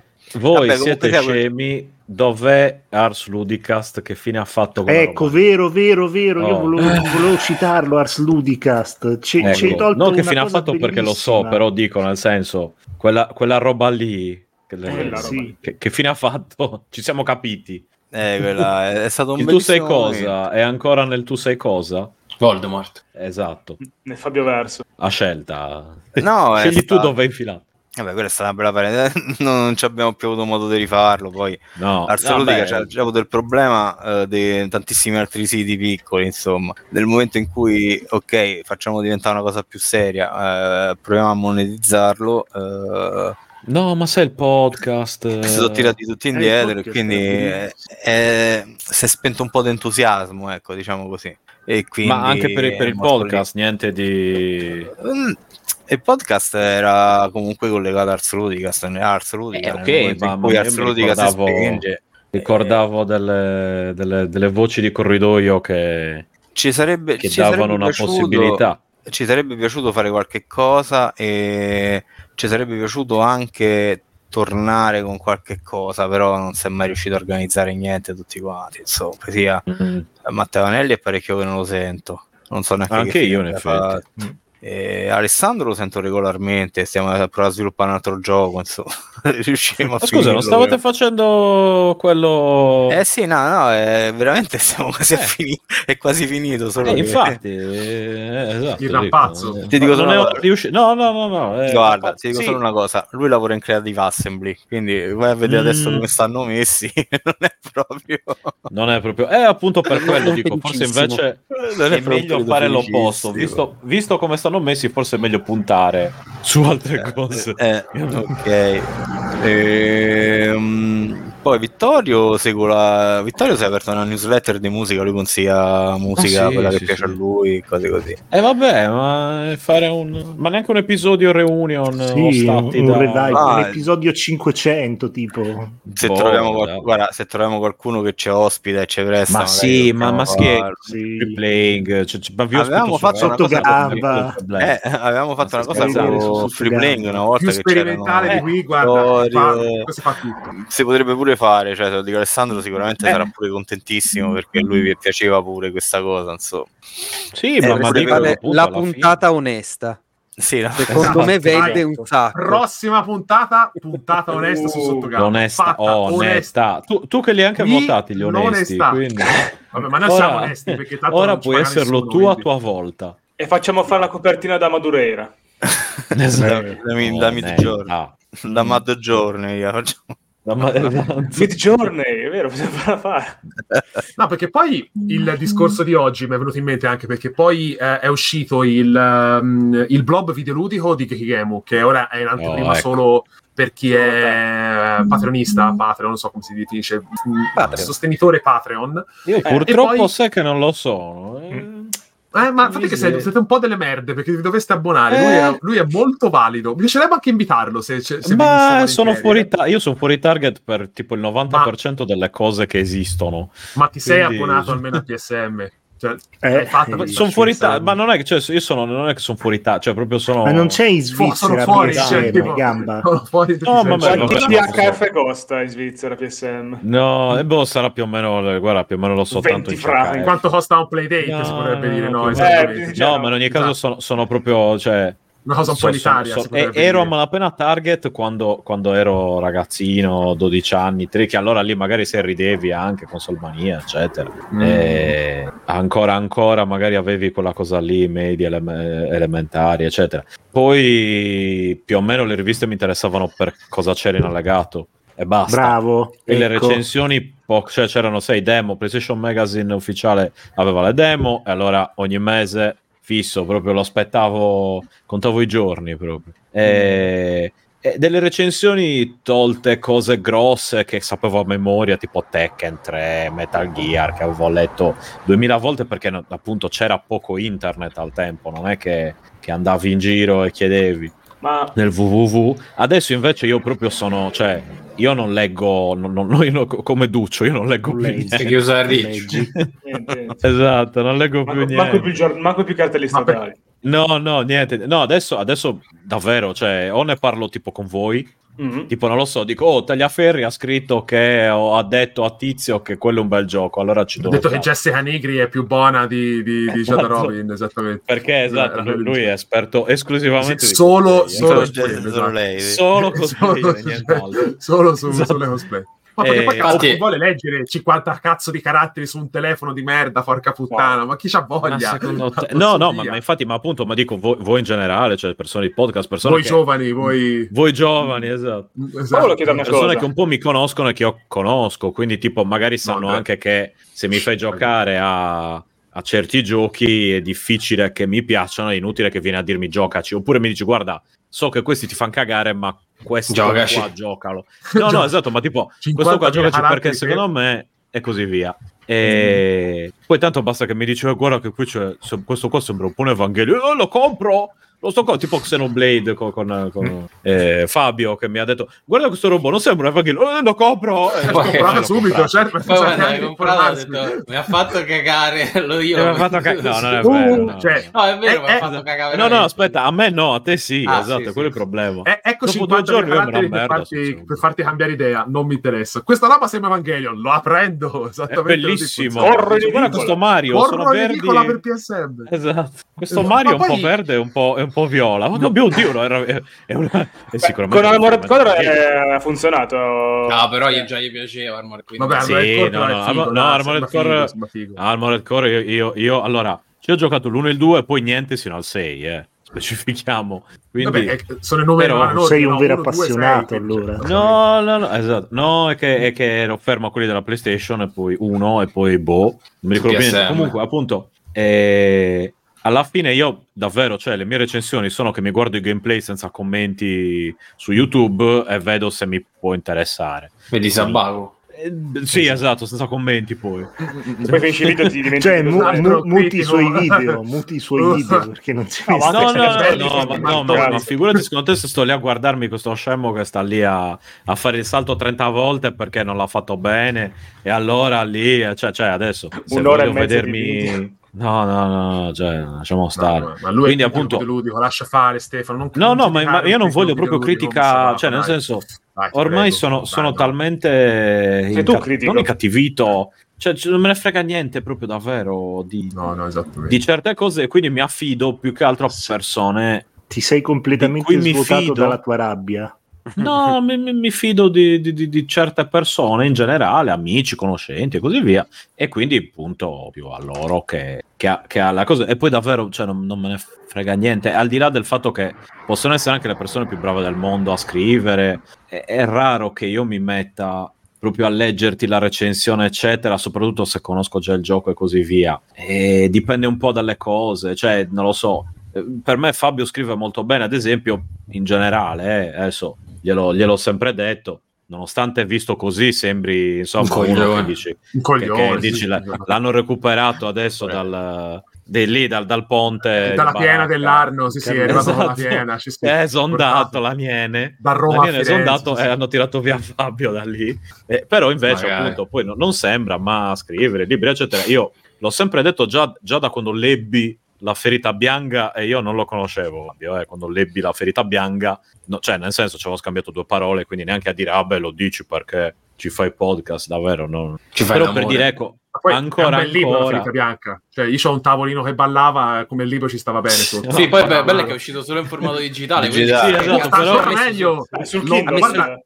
Esatto. Il Kindle Eh, nell'iPad Kindle, l'ho messo in un iPad Kindle. e gli dava quel, capito, quel quid Sì, sì. più al ehm, sì, ah, poi, a parte gli scherzi ehm, ah, ma- no no quindi dico sono ridere. fuori target tu- tutto io ad esempio cioè appunto ma il 90% delle cose Ma Steph, esistenti in nel verità, mondo in verità te sei fuori target, ma al contempo sei anche dentro al target. Perché se no- non si vuole cambiare, non noi dico, ma se l'utenza non vuole fare un passo oltre, è convinta di sapere perché gli basta stare dietro al tizio famoso che ne parla. Cioè, a me fa ridere che nel blog videoludico di Kigemo ci sia uno come Dadovax, tanto per fare un nome, che quando dice di Starfield, tre quarti del video sono lui che si lamenta che Bethesda Microsoft non gli ha mandato il codice. Sti cazzi! Questa è la dimostrazione lampante che non ti interessa parlare del videogioco, ti interessa solo cazzo avere le luci ad- addosso a te. Oppure Beh, ti passa la video voglia qua, dopo un po' di Aspetta. seguire ce- certa gente. ad esempio, capito? Cioè, per farvi capire, questo a me. video qua di Ah, Redelli Vultura che bravo. io seguo, che a me Redelli piace, anche se ogni tanto fa qualche scivolone. Questo è un video molto interessante di Redelli, che lo, lo chiama appunto una non recensione di Spider-Man 2, perché dice Ok. Chi è questo? tutte le recensioni che escono Un di. Spider-Man Quello di 2 VR Italia, Steph. Sì, di aspetta, VR Italia. È lui. Sembra una mia ex. Mm. Magari è lui. Interessante, Steph, interessante. E lui dice appunto in questo video, facendo un po' di riassunto, comunque guardatelo, secondo me è interessante. Cioè, io ho visto eh, Killers of the Flower Moon di Scorsese adesso al cinema e Mhm. eh, un- no, ovviamente non ci sono correlazioni fra il film e il gioco in nessuna maniera, solo che Scorsese è uno che non scende a patti con l'utenza, dice io faccio un- voglio fare un film di tre ore e mezzo completamente politico che poi ha un messaggio all'interno molto forte, dice invece Spider-Man 2 è un qualcosa che accontenta l'utenza e che Molto non politico. desidera eh, porsi un dubbio, far scattare qualcosa nell'utente, vuole semplicemente assecondarlo. Cioè, quindi qual è il discorso? Dice, il discorso appunto è che se l'utenza rimane così, non si farà mai il passo successivo. Poi Capito. fa uno scivolone, secondo Ma chi me, è in che questa vuole fare il passo Lore, cioè, l'utenza forse non vuole proprio farlo il passo successivo Cioè, dimmi, dimmi. Lorenzo? È, è un paragone sbagliatissimo. Secondo Cioè, me non è stiamo- così sbagliato. Ma porca vacca, certo che sì. Cioè, stiamo paragonando una roba super autoriale da Sì. un autore con un'importanza gigantesca nel suo campo che fa una roba appunto super politica e quant'altro con una delle cose più pop che possono venire fuori non- dal mondo del videogioco. aspetta, però Perché aspetta. questo sare- sarebbe da paragonare più con un The Last of Us, se proprio Sono vogliamo d'accordo. prenderla. Eh, cioè, co- con Spider-Man Però è aspetta, sbagliato il paragone. aspetta, secondo me eh, allora. Scorsese prende eh, la- la- Eh. tutto quello che è stato il, il disco. Fabio, Fabio, più forte. Perdonami, più perdonami, forte, perdonami, tasto di scusa, più forte, scusa, più forte, scusa, Fabio. Dai, più, forte. Tipo messo i piedi sulla tastiera Scusa, scusa. Salutaci Scorsese. Più forte, ragazzi, più forte. Salutaci. Tornando Sempre all'esempio, adesso assistiamo del- la lamiera sotto al ponte, senti? Visto che ti dicevo che, che- ho detto, sembra, ma eh, sembra scappato di casa, ma non lo era. Lo- Però lo- ho dimenticato di dire la parte non Io non lo lo è. so, non è, non è possibile. Dicevo, al- se, se mi ricordo il discorso. Allora, il discorso è che Scorsese fa un ragionamento sulla- sul destino del cinema attraverso la, la famiglia degli, degli Osage. Eh, eh, o Osage o, o Sage, o Sage, scusa, che sono questo popolo nativo americano che viene complet- nativo giapponese. giapponese che viene completamente sradicato dal, bia- dal maschio bianco e, Eh, e dice appunto dice, la cosa che manca all'interno di Spider-Man è l'autorialità. Noi abbiamo già avuto Spider-Man film eh, Marvel eh, fumettistici autoriali. C'è stato Raimi che l'ha fatto. Infatti Raimi non lavora più il discorso è che abbiamo voluto togliere l'autorialità anche attraverso l'elemento pop perché Raimi diventa lavora comunque, eh, per Marvel. ha fatto, eh, Strange Marvel, Sì, Strange, ha fatto, ha fatto Doctor, Strange, però non è che gli è Eh? andata a livello Eh, di critica e tutto. non è che- Eh, eh, a me è piaciuto, no. però non è che gli è andata molto chissà, chissà quanto bene. Vabbè, Io- quello è, piaciuta è è una parola ancora un altro L'hanno dis- tolta. Cioè, è ancora un altro discorso. Ma di nuovo stai prendendo una macchina per fare soldi, che è Sì. la Marvel, e la stai Disperata, paragonando con un autore. Vabbè, però anche Killers of the Flower Moon è fatto per far soldi, eh. Cioè, comunque è un Capito, film, ma è è, andato al ma cinema è proprio deve- diverso deve il concetto dietro. Cioè, è, è- è veramente come di prendere un'arancia, dargli un morso e dire che schifo questa mela. Che cazzo di senso c'ha? Non, non sono due cose paragonabili. Mm, E, me davvero si prendere. un- paragonare, ma, non, puoi non, paragonarlo. ma non direttamente. Il discorso che dice alla base non è il discorso che lo devi fare uno a uno. Il discorso è che la Sony ultimamente, negli ultimi anni, ha lavorato così, cioè ha tolto la discussione dal videogioco, perché appunto anche il discorso che facevano su eh, di non pubblicizzare troppo la- la- le cose sulla- sull'aborto perché sai non vogliamo fare incazzare gli azionisti. Sony ha lavorato così ultimamente, ha voluto il erano- messaggio politico da, da- da- da tutto ciò che era sono prodotto da Sony. Stai facendo un Eh sì. mischione di tante cose. La cosa No, dell'aborto Ma era Ho eh, capito, una è politica un interna. molto lato. Sì, è politica Sì, no, interna, no, lo ma so, ma sto dicendo anche il videogioco in sé è però. Gamba, però Gamba, tutti i grandi editori hanno tolto il messaggio politico dei videogiochi, cioè non è che se... Ma è una merda, così cazzo. Ah, qui Un'opera d'arte senza messaggio Eh. politico, che cazzo è? Non è Il niente. problema è che Eh, magari le trovi dalle non è major detto. per il messaggio politico. qualcuno si è un Van Gogh arte non c'ha più. nessun messaggio politico. Fate parlare Simone. Cioè, magari qualcuno si è schierato di più pubblicamente, qualcuno si è schierato di meno, però poi fondamentalmente il messaggio politico è stato eh, epurato tra- dalle grosse produzioni, anche perché poi le grosse produzioni le devi vendere pure a quelli che magari eh, non ti piacciono, ecco, diciamo così. E quindi cerchi di fare delle cose più generiche possibili e io sono d'accordo sul fatto che tanti giochi eh, da questo punto di vista risultano asettici non perché manca il messaggio politico, non chiama, ma proprio perché manca Il eh, quid originale, cioè, un qualsiasi, un che- un qua- ah, manca una qualsiasi visione che vada oltre poi il eh, banalissimo buonsenso, ecco, andiamo da questo punto di vista, cioè eh, per citare titoli del passato che erano molto anche che provenivano da grandi editori, tipo che ne so, un System Shock per esempio, che aveva comunque una forte presa di posizione sulla realtà, una forte visione del mondo all'interno, no? Un Deus Ex, un Thief the Dark Project, no? Però citiamo stai, pure quelli stai un po' più cita- com- stai citando proprio gli immersive sim tu però Simone eh, adesso Eh, Beh, perché, perché da appassionato ma guarda, se, se ci pensi bene anche lo stesso Civilization poi nel modo Sì. in cui conduce co- in cui raccontava l'evoluzione cioè c'aveva una presa di posizione no? Anche perché poi Sid Meier confessò che non, all'epoca non ne sapeva un cacchio di quegli argomenti là era andato molto a braccio e quindi comunque si era partito dalla sua visione per raccontare questa evoluzione umana attraverso un gioco strategico Mm. ok eh, però erano giochi parliamo di tutti i giochi con visioni molto forti che poi emergono dai giochi stessi o dalle storie che raccontano e invece adesso sta cosa è molto molto più sfumata cioè eh, se vedi sono dei giochi che si rivolgono veramente a tutti e che eh, io ultimamente così introduco l'argomento eh, ho giocato a, sto giocando a Starfield e è molto molto cerchio bottista ecco diciamo così Sì, sì. Eh, L'impressione È un gioco- generale è quella, cioè che no- non abbiano voluto andare in una direzione Mm. precisa per...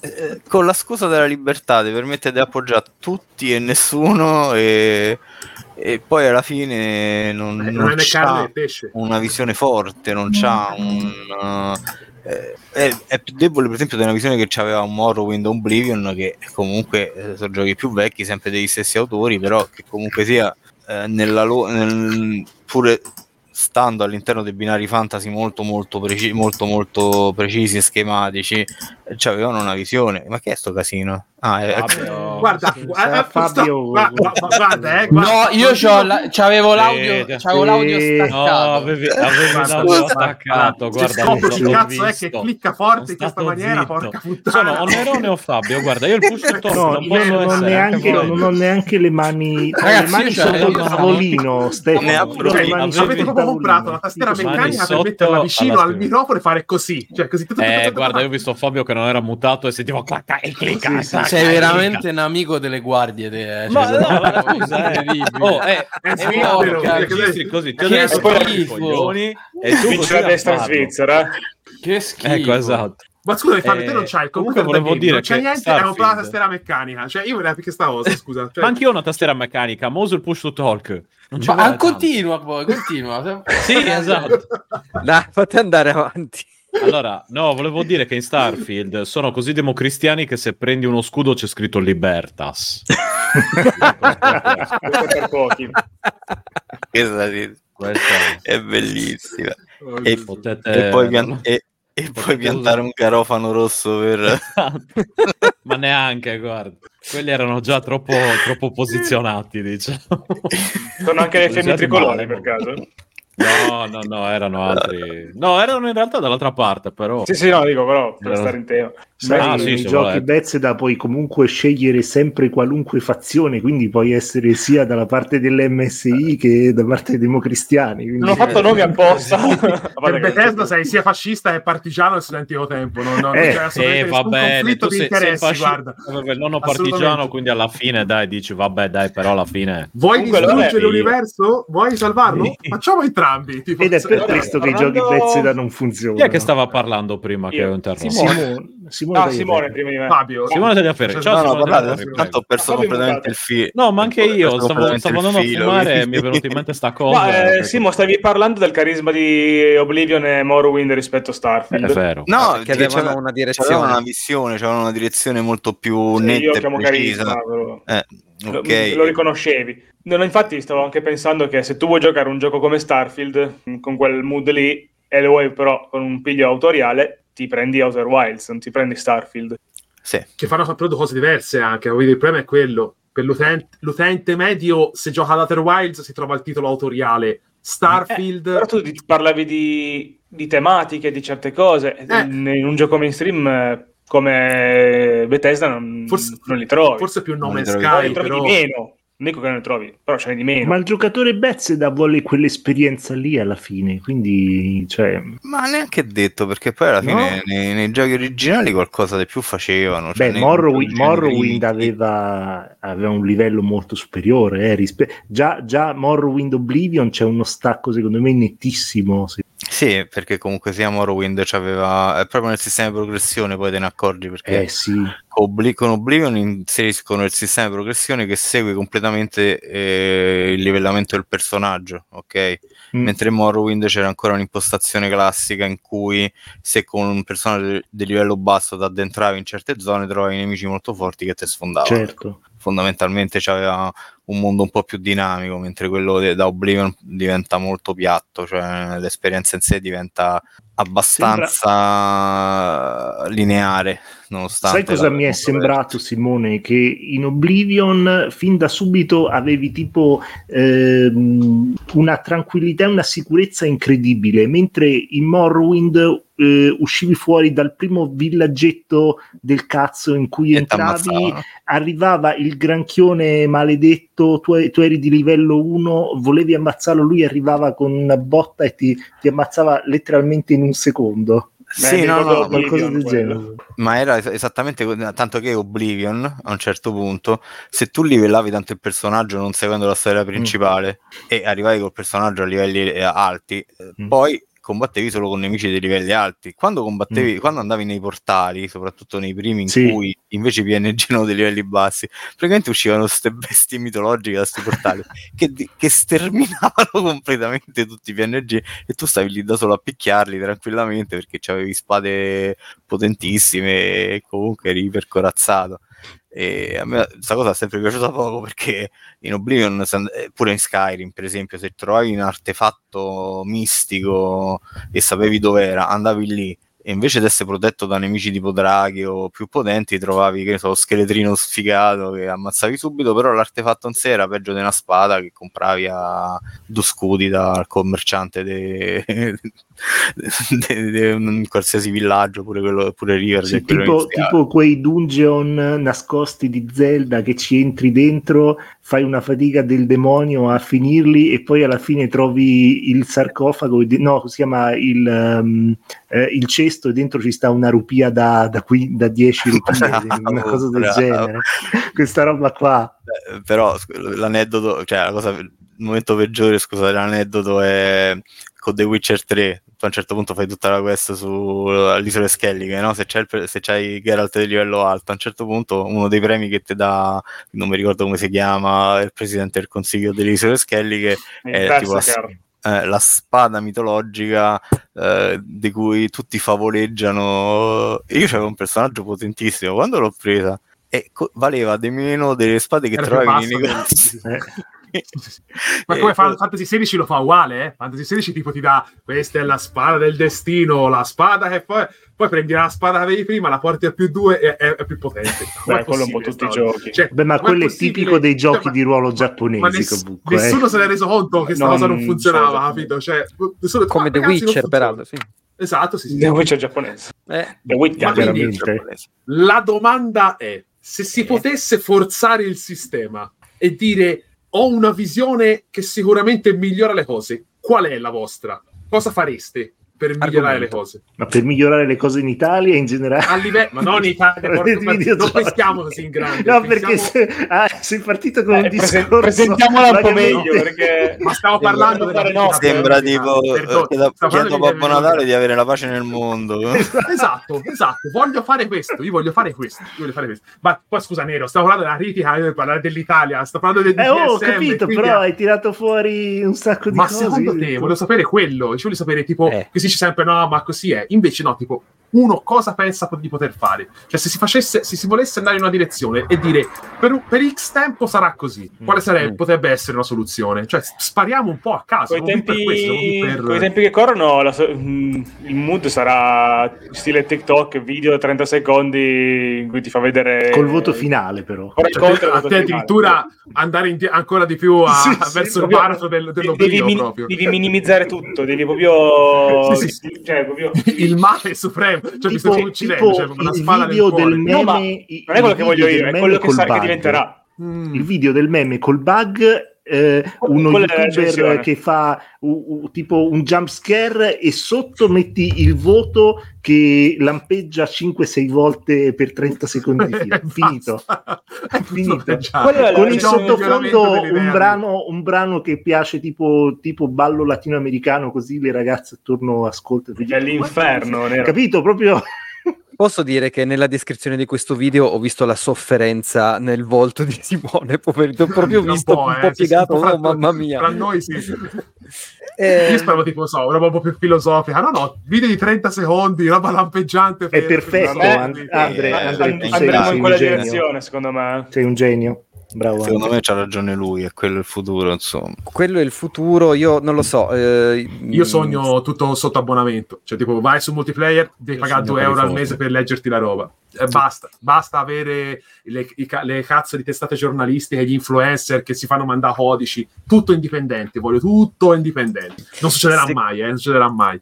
Secondo me l'unico abbonamento, almeno per come la sto vedendo, l'unico abbonamento che ha un po' più senso è una roba tipo il post, dove l'informazione Quella è presente per tutti. Non puoi commentare se non sei abbonato. Esatto. Se ti abboni hai anche della roba in più, ma è in più, non è, non è, non è, non è mm, dietro paywall tipo la Corriere Repubblica, punto la stampa, Corriere e via dicendo. Mm.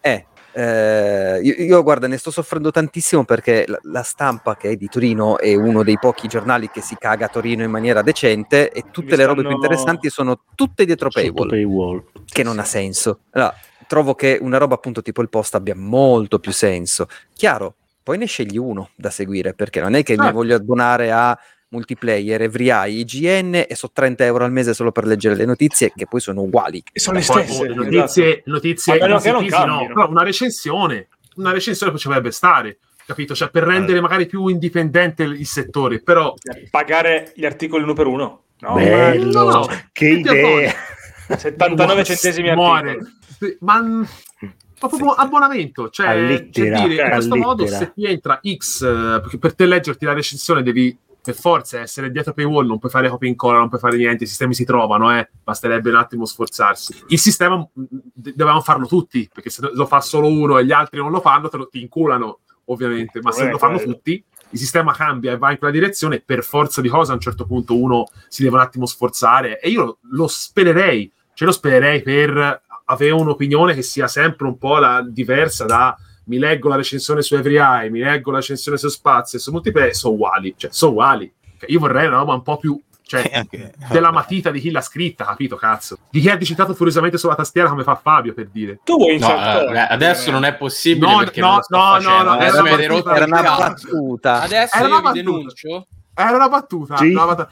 No, era una battuta. secondo me è so. Stefano che sta, sta spingendo Mm, no, Ma io non vedo, la, non vedo l'avatar di Stefano che faccio- la battuta io, anche perché so- sem- sembrano tutte uguali, anche perché spesso fanno i gruppetti per scrivere insieme. Eh, infatti, ragazzi, di cosa gli metti? Eh, beh, sì, sì, ho sentito male. Ah sì, io gli metto 91, tu gli metti 89, io gli Sì, metto sì, no, 90. no, ma, no, no, ma gente che va da un collega e gli fa: Ma te nella recensione cosa scriveresti? Lui gli dice: Ma allora fai scrivere questo, questo, quest'altro. Ma che voto gli metteresti? Ok. Metterei sette e mezzo. Esatto. Ma secondo voi c'è solo- C'è solo nei videogiochi sta cosa qua, secondo me no. No, no, però nei No, videogiochi ma c'è- nel videogioco è forte, eh. Il videogioco Eh, è forte. perché- e te ne accorgi proprio perché quando leggi le recensioni poi magari parole, in volte. Italia vanno a battere tutti sugli stessi punti leggi le recensioni di Final Fantasy XVI in Italia Qualcuno ha detto seminale? seminale Ma, mastodontico, Viscerale. monumentale, Viscerale. Monumentale. Monumentale. Cazzo, God of War Ragnarok. Eh, Quanti avevano messo in recensione che c'era Atreus? Io ho visto solo VR Italia, per dire. VR No, ma Italia e basta l'aveva fatto. Spoiler. E- No, c'è Atreus oddio Eh, Atreus, scusami, che io non mi ricordo che cazzo ho detto, ma meno male. Sì, per- Atreyu, Atreyu della Atreyu, Atreyu. Atreyu. Esatto, lì lui. Magari delle volte sono anche de- delle robe che ti dicono, ok, per scrivere la recensione non puoi dire questa cosa. cioè, quello Ma non sì. va bene, cazzo, non va no bene. aspetta quello però te lo impone l'editore eh? quello se ti Eh, manda se ti fa- se firmi l'NDA per avere il codice in anticipo accetti che anche le condizioni che ti pone che è un altro problema Quello è un altro Che discorso. merda. per me che escono le recensioni di Last of Us 2 e non possono citare tutta la parte di Abby che è fondamentale per l'analisi dell'opera, per me È inconcepibile. inconcepibile. Cioè, perché comunque sia, come fai a analizzare un gioco del genere senza parlare di Abby? Del- Ma è, è- è metagioco.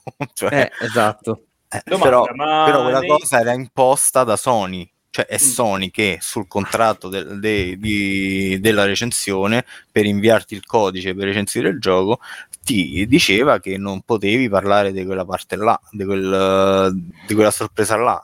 Infatti c'erano tutte queste recensioni che eh, eh, leggevi che stavano lì come, come a dire, oddio c'è questo, però non ve lo posso Vorrei dire, dirtelo, vorrei dirlo. No, almeno, Wink, almeno wink. Konami e Kojima ai tempi di Metal Gear Solid 2 inventarono tutto il sistema per farti credere hanno che Metal Gear 2 la prima missione Snake. senza Raiden apposta. Sì, ma, eh, ma c'erano, tut- proprio, c'erano proprio le fasi di gioco in cui c'era Snake al posto di Raiden. Perché la era prima parte era, Eh, era sì. la- cioè, No, no, ma c'era, ma, ma c'era Snake. No, ma anche c'erano dei sulla- video manipolati sulla anche shell. su, su, su- esatto, C'era che, su- che c'erano c'era filmati. Eh, Eh, ma lui- Eh, loro fecero provare anche la prima parte alla nelle stampa. tre, mi pare. E la parte che fecero provare era quella con Snake. Era quella con Snake, esatto. Cioè, non è Quindi che- loro si basarono su quello, è ovvio. E, e poi le- quando mandarono i codici, però, però non imposero di non parlare di, perché comunque sia come, lì come facevi veramente era il 90% Non so, sì, non- del gioco. Beh, eh, cioè, cioè, dopo 10 minuti, cioè nemmeno, cioè, non è... eh, No, ma no, ne- se, ma neanche, se giochi mezz'ora. proprio Ah. li- dopo giochi giochi la parte del tank ti dura anche tanto quindi non è probabile c'è tanta Sì. roba da sbloccare al tank. Però eh, per dire, realtà. se ve lo ricordate, della Last of Us 2 u- uscì il trailer Non ed era montato apposta. Ah, ma- ah, vabbè, per farti credere che c'era eh, Joel, eh, Joel, Eh. eh, per un periodo, per un, pe- ah, per un pezzo più lungo. E, e non parlava di Abby in nessuna maniera il trailer, non, faceva, non, non c'era un- una parte di video gameplay con Abby, assolutamente, ed era basata appunto sul il marketing alla Metal Gear Solid 2, cioè farti credere una cosa invece poi era un'altra, però cazzo, nel Metal Gear Solid 2 almeno cioè, il colpo di scena ce l'hai dopo 10 minuti, e ti dici quindi Beh, cosa no, succederà adesso? Beh, eh, invece cosa? Cioè, Last of Us 2 è a metà gioco, cioè è, è, Beh, è- lì è più Kojima, grossa. è un altro... Eh, beh, Kojima. Vabbè, il colpo, di gioco, il colpo di scena di Joel pure ce l'hai dopo un'oretta. Joel, Mm. Sì, ma, ma Joel non è la, la- la parte fondamentale, cioè è, è il colpo di scena grosso, però non è, la- non è il cambiamento, lo stravolgimento del Sì, sì, gameplay, sì, chiaro, chiaro, capito? chiaro. Mhm. Capito? Perché poi è- Sì. si scopre che Abby è Joel. No, eh, una cosa- l'assurdo è quando viene imposto di non parlarne per motivi di marketing, cioè Eh. è questo. Cioè, Eh, volevo tu- chiederti, eh, ma secondo voi del cinema sta cosa c'è o soltanto una prerogativa No, del no. eh, videogioco? Eh, però certi, ce- certi trailer sono editati in maniera tale che comunque Del cinema, ma le recensioni dei film non c'è mai. Cioè, non penso che qualcuno non abbia credo un che abbiano quel tipo Ma di... sono meno pretenziose del cinema, eh. sono meno pretenziose secondo Beh, me. oddio. eh. Davvero? Ma, Sicuro? ma, ma, Senti, ragazzi, cioè, ragazzi, sono meno pretenzioso, cioè dai cazzo, ma se, se leggi una Dipende, quale bene recensioni film, gua- allora, le- guardi ah, però, eh, se guardi cinema- quelli degli influencer Ragazzi, c'è la gente che pensa di parlare di videogiochi in- eh, con, con l'ABCD delle- delle- degli elementari, delle scuole elementari, e pensa di stare a fare grande critica. No, però Cioè, Nero- ah, ok, in quel senso ha ragione, ragione no? però Cazzo, a me nei film, cioè, si spera che, No, qual- scusa, ci siano più persone che sappiano quello che Io cinema poi- l'ho studiato e quando studi cinema e critica cinematografica ti danno, eh, non è che ti stanno lì a dire no, qui evitiamo lo spoiler o qui no, Mm. no, prendi il film, lo analizzi dall'inizio alla fine, anzi ti dicono che il finale è fondamentale perché è la chiave di lettura di tutto il resto del film. Gamba, guarda la Ok. chat, ciao. Ok, questa cosa nei videogiochi è allucinante. Cioè, perché eh, nel cinema c'è molto meno limite. Io non lo so, eh, leggo pochi critici cinematografici italiani eh, perché comunque sia non trovo molto di quello che mi piaceva prima. Cioè, leggevo Duellanti, lista del cinematografo, questi qua e mi sembrano su un livello un pochino più alto rispetto a quello che gira adesso Eh sì. in cui la maggior parte delle recensioni cinematografiche sono recensioni di trama, parlano de- della storia, dell'intreccio e finisce lì. Ma non, Non parlano proprio dei di bullet cinema. point eh, specifici, questo ce lo devi dire, questo non devi dirlo. Eh, e per questo Sono- poi vedo, sono base vedo base e Scorsese si sentono male perché eh, giustamente quello è un film. Comunque, Vi sa- interrompo solo un secondo perché me ne vado. Ciao Max. Mm. Ciao. Ciao, Ciao, buona Mauro. serata. Ciao, Ciao, ciao. Ah, devi, fa- devi fare la Madeleine, stronzo. La prossima volta non scappi. Eh, prossima volta. Preparatela. Eh, mm, Eh, sì, sì, sì, sì. Domani, vengo, domani vengo live a, a pigiarti sulla tastiera, vediamo se Ti banno. piace. Ciao. Ciao. Ciao, Ciao, ragazzi. Ciao, Ciao. Ciao. Ciao. Notte. Ok. E quindi nel cinema queste cose non le vediamo. Oppure Eh, se, no. le- se ci sono non, non le- non ce ne accorgiamo. Sono meno No, no, evidenti. che- beh, io ricordo le recensioni di Death Stranding Mm. ok, che riportavano questo, questo l'ho sentito. Fabio. Eh, ragazzi, mi è cascata una cosa. Eh, non, Eh, sì. No, non no, era, non era da sì, era mi è caduto. Ma, no, fa finta che, che non, non stiamo registrando, tranquillo, non c'è nessun riporta- problema. però ho detto Death Stranding si è agitato Fabio Eh beh, ragazzi, Sì, è il gioco del Eh, cuore. Kojima!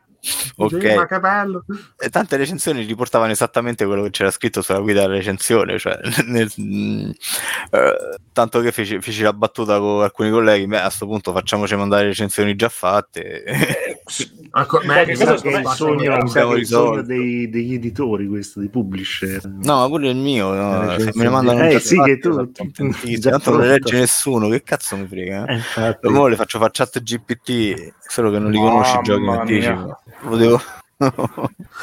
Tanto non legge nessuno, che ci frega? Cioè, nel senso è... Può darsi comunque. Un esperimento, qualcuno l'ha già fatto. Sì, sì, sicuramente, insomma. Qualche notizia già vedo che è fatta con chat GPT, insomma, no- È sgamata? Solo qualche? parecchie. Ma, eh, Eh, sai, Ma non solo nell'ambito videoludico, anche su molti No, altri ambiti. il problema è la SEO da questo punto di vista, eh, perché eh, la notizia so tre righe, metti una data d'uscita, no? Annunciata la data d'uscita di Marvel Spider-Man 2, Devi fare il papiro metti volta. data d'uscita e tu lì no, ai tempi storici, ai bei tempi, quando i treni arrivavano in orario, eh, lì la notizia era finita, insomma, cioè Eh beh. tre righe, avevi dato la notizia e finiva lì. Con- La SEO ti, la SEO ti impone eh, di scrivere almeno 1500 caratteri. Ah, ok.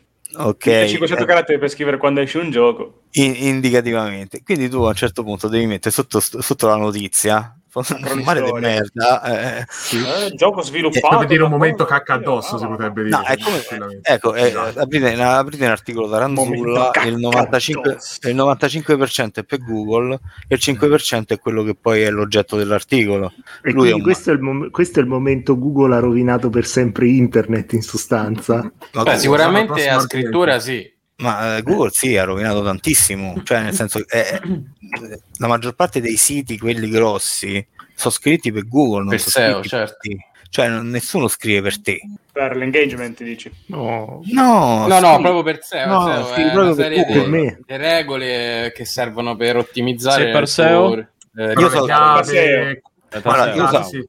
Io so, che, Masseo. Ga- io so che Gamba cerca, che ne so, Final Fantasy, ok? Mm. Io devo fare in modo che quello che scrivo su Final Fantasy arrivi primo nelle ricerche. Ah, perché ok, in quel senso, sì. La gente non va oltre la quinta ricerca. La seconda pagina almeno. no, sì, magari la seconda pagina. Magari. cioè, secondo nel- link. Cioè, eh, qui siamo nel carosello, cioè se, eh, se esci fuori dal carosello... sei scrolli, finito. Ok, quindi io devo scrivere dei contenuti che mi facciano apparire la notizia in alto all'interno del carosello. Quindi a, a Gamba gli interesseranno quelle tre righe della notizia, però a Google gli interessa che tu la notizia la scrivi in un certo modo. Quindi tu la notizia la scrivi per Google, non la scrivi per, per Gamba. Per fare in modo che Gamba, quando cerca quell'argomento che gli interessa, arrivi alla tua notizia. È, è questa la perversione di internet, che comunque sia tutto ciò che viene scritto professionalmente viene scritto a fini di Google, non dell'utente. Poi l'utente ci arriva, Parole chiave possibile nel tuo articolo, anche se non c'entrano niente. ci arriva perché l'hai scritto, non solo parole chiave, è pure una questione di forma, di lunghezza, sì, di- titoli. Sì, sì. Mamma. ok. Ma se No, tu le- certe cose che fanno schifo, cioè che ti vergogni pure a scriverle, e te lo dico da uno che le scrive, Ah, non, non, non vengono, fa- vengono fatte perché? Perché così Google ti favorisce nelle ricerche, così quando lui fa la ricerca dell'argomento che gli interessa, trova il tuo articolo invece quello che è un, al- di un altro. Eh, ma tu questa cosa la fai cercando di far contento Google per farti portare in alto nelle ricerche, che è uno dei motivi per cui eh, su Google non si trova più. Cioè, tante ricerche su Cazzo. Google sono diventate impossibili. Perché? Perché ogni cosa che scrivi... Io devo becchi- sempre mettere la parola Reddit alla fine di tutte le ricerche se voglio trovare qualcosa ultimamente su Google. Eh, Ah, sì? perché perché ti arrivano- ti arriva una paginata di notizie SEO che magari non c'entrano Esatto. niente con quell'argomento, ma che hanno, incentra- eh, hanno intercettato quegli intenti di ricerca. Google non capisce più un cacchio di quello che, te- che tu ricerchi, capisce poco di quello che ricerchi ormai. Capisce però che il sito tot rispetta le determinate eh, le regolette SEO e quindi lo favorisce all'interno delle, delle ricerche e quindi tu se cerchi l'argomento che ha trattato quel sito lo trovi per primo. Ma Cos'è una bottiglia di pomodoro di coso? Di, di Sì. passata di pomodoro? No, è droga, è droga. Ah, ok. Proprio droga. Droga di rubinetto. A È una bottiglia di droga. A me esce, a me esce la bamba direttamente dal rubinetto. Quindi. Eh, Pazzo! quindi- Ah, Quindi sotto gamba supporta anche quest- questi stili di vita, vero Gamba? Sotto bamba. liberalizzazione completa. Eh, sì, è sicuramente un discorso, cioè, è un discorso ampio che, che, eh, sintetizzare in una live di- so- sotto le due ore è un casino. Il problema è che appunto eh, si cerca sempre di, di non pensare che non ci sia un problema più grosso. Cioè, il- secondo me il, problema, il problema è che alla base è un effetto a, cioè, a valanga, cioè era un problema iniziale che poi si è diramato in altri sottoproblemi e, e non si riesce a capire che non, non puoi arginare solo una cosa, devi arginare la fonte. Cioè, secondo me è l'indipendenza che ci, portere- ci porterà in salvo, forse, ma non Ma così. l'indipendenza che dici tu, secondo me, difficilmente la raggiungeremo perché mm, la gente Secondo ora me Gamba vuole la carta alla base. stampata. ma non, ma non è neanche la carta stampata, perché la carta stampata ha dimostrato che in Italia non porta, No, guarda- non ha guarda- portato chissà quanto. Guarda, problema però è PlayStation che Magazine. tanto che, e fin tanto che te dici all'utenza che non deve tirare fuori soldi, che non si deve impegnare, che non si deve sforzare o quant'altro, che deve staccare il cervello, Eh, che sotto siamo troppo 10.000 abituati così, le però. nostre recensioni sono, di- sono due pagine di scroll e ti, poi ti, ti becchi il, il voto grosso così. Attenzione che Purtroppo dopo però no. la seconda scrollata poi diventa Eh, qualcos'altro, capito. eh, Eh, si diventa ciechi soprattutto. si diventa ciechi. Cioè, io non è che sto dicendo che sicuramente quella è la soluzione che ci porta alla salvezza, però sicuramente è, un- è un- è una cosa per cui se te isoli chi non si vuole impegnare, a un certo punto si dovrà impegnare per far parte della discussione e si vorrà acculturare un po' di più, Ma c'è un po' qual- di più di cioè- quello che è adesso. Ma Eh, forse ci stanno anche dei giocatori Beh, che non, vo- non vogliono partecipare alla discussione, Ma va bene, solo va bene loro, vogliono- vogliono solo che la loro opinione venga eh, risuonata all'interno di una recensione con un numero che, che è quello che loro pensano che valga quel gioco. Sì, ma il problema è che non è più una piccola parte o una parte eh, risicata del- dell'utenza che, che videogioca. Il problema è che la- la- questa utenza qui riflette la società in cui si vive. Ora, facendo- Eh, allargando un attimo il discorso, cioè siamo un popolo di, di persone che non si vogliono nemmeno più impegnare quando prendono un controller in mano, che non vogliono più il messaggio politico all'interno del videogioco, che se ne sbattono se From Software fa lavorare come dei cani tutti, tutti gli, gli sviluppatori e noi ci importa solamente di avere il gioco al day one. Noi siamo fatti così, ma non noi italiani, eh, da- no, a livello globale. Cioè, quindi è quello il discorso, è che non ce ne frega più un cazzo, non ce ne frega più di dire, come diceva Revaelli nel video, eh, Sony sta facendo i titoli che so asettici, perché non hanno più il messaggio dentro, ce ne frega più un cazzo, l'importante è avere Spider-Man 2 al day one e d- va in giro, ed è il gioco uguale a quello della, della- della vecchia E generazione. parlarne, parlarne su- sui social eh, dicendo Sì, ah, io sto giocando però- Spider-Man 2, l'ho già finito, ho giocato Se- 80 ore, cazzo. sono passate meno di 24 Magari ore. 80 dall'uscita. ore. eh, Ma se nel gruppo poi arriva uno e dice: Ah, cazzo, ragazzi, gli hanno dato 85 a Starfield, oddio, non gli hanno dato nemmeno il 9. Cioè, questa, questa è la tua preoccupazione. È, un po' grave. Se la tua preoccupazione è che Starfield pesa 100 giga, è, un po' grave. Te non vuoi far parte della discussione, te vuoi solamente far cacciare, vuoi solamente far bagare. vuoi alimentare Insomma, quella 100 discussione. giga per- magari per uno Ma che sì, non ha una è- connessione molto, pes- molto, molto potente potrebbe essere un che problema. eh. Vogliamo Ma il tuo questo- caso, Nero. Allora, Fabio, Fabio DB dice: Gamba, secondo te il problema del giornalismo italiano è ricollegabile al discorso della scorsa volta delle critiche al doppiaggio italiano? Cioè, ne stai dicendo del fatto di voler andare incontro all'utenza e quindi fargli anche il doppiaggio? Ma secondo me il doppiaggio italiano non è una cosa che, che va a togliere, se è fatto bene, è una cosa in più. Cioè, è una barriera. Cioè, è vero che nei popoli eh, scandinavi, nei popoli del nord, viene, eh, non- viene insegnato l'inglese come viene insegnata la prima lingua. Non è che si deve fare tutti quanti come si fa loro. Il discorso è che, cioè, se all'estero. È ovvio che è un po' difficile che io non posso fare un paragone con la Francia, con la Spagna, la Germania, eh. però noi come popolo, noi siamo convinti gli italiani, ad esempio, che siamo grandi giocatori, ma poi siamo gli ultimi.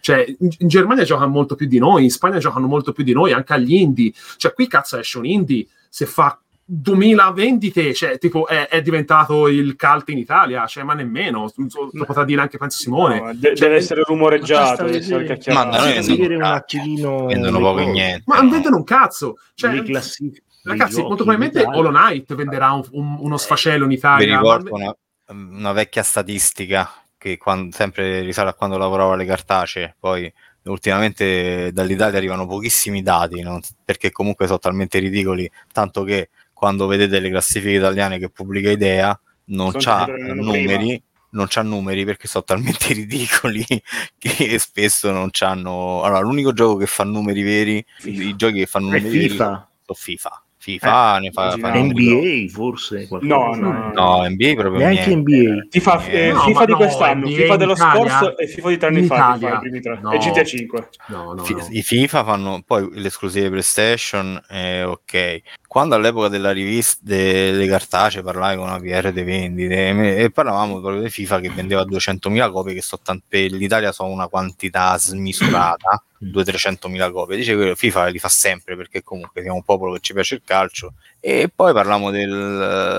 Ma mi sembra che il gioco... eh, lo, hai detto, eh? lo hai detto come ci piace Lupallone, qualcosa del genere. L'hai detto con Lupallone. un'impressione. No, 200.000 copie in Italia mi sembra poco, però Anche forse secondo è- me è poco, è la mia- Capito? Capito? Capito? Eh sì, sì, sembra poco, ma è tanto, sembra poco. cazzo, è allora, tanto. eh, mi disse che un gioco loro di successo, quindi Mm. oh, adesso potre- potreste pure riconoscere il personaggio, sono andati a ricostruire tutta la storia dei PR italiani, Mm. che era Bad, Bo- Bad Boys, Bad Boys, Mm.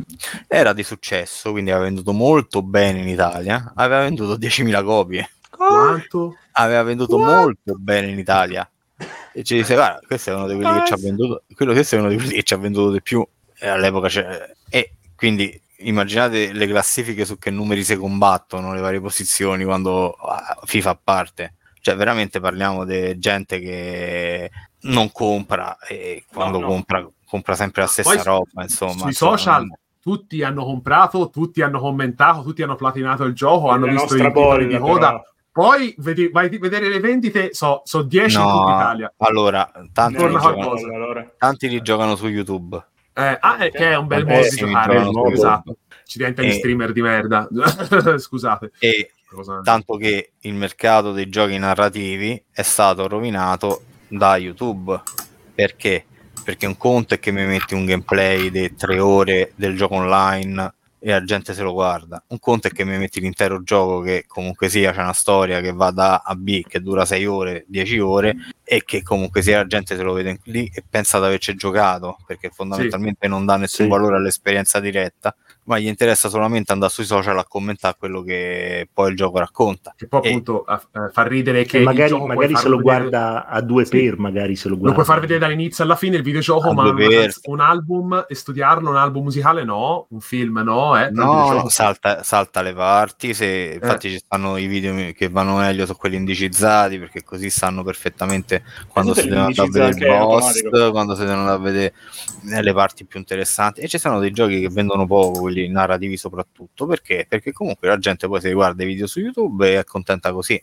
Tanto che in certi generi, tipo eh, i, i live service, eh, il passaggio sugli streaming eh, sui vari Twitch, YouTube aiuta nelle vendite. Mm. In generi tipo, che ne so, le avventure eh, o i Visual novel. visual novel e quant'altro, i passaggi su YouTube e su Twitch non producono vendite significative, non, non producono aumenti di vendita significativa.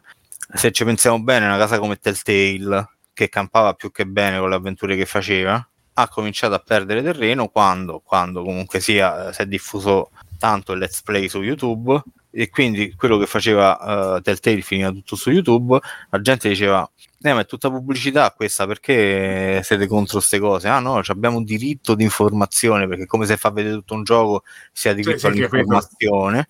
Poi fai vedere il finale. Come se poi te non lo, lo giochi il videogioco, capito? Certo, se lo E quelli, hanno, e quelli hanno cominciato a vendere un terzo di quello che vendevano prima, semplicemente. Ah, c'è proprio il dato. All'incirca, mo te, te faccio Madonna, tantissimo. questa cosa non ci ho mai pensato. Eh beh, ma sono, so- sono andati a carte 48 comunque. Eh, sì, sì, sono stati- Eh, ma ci vedi- vedo. assorbito. E I giochi narrativi erano, erano molto mainstream perché comunque eh, piaceva Sì, pure all'epoca gente. di The Walking Dead eh, era Ok. veramente... E poi col diffondersi comunque dei video in alta risoluzione, della- dei Twitch, streamer, youtuber che fanno e, e quant'altro, e quando trattano quei giochi lì un po' li hanno rovinati, cioè li hanno rovinati parecchio. È difficile che vedi più un gioco narrativo di successo se non i mega open world che durano 100 ore, perché magari uno non si mette 100 ore lì a guardare tutto il gioco, oppure comunque sia c'ha delle cose che ti piace provare direttamente.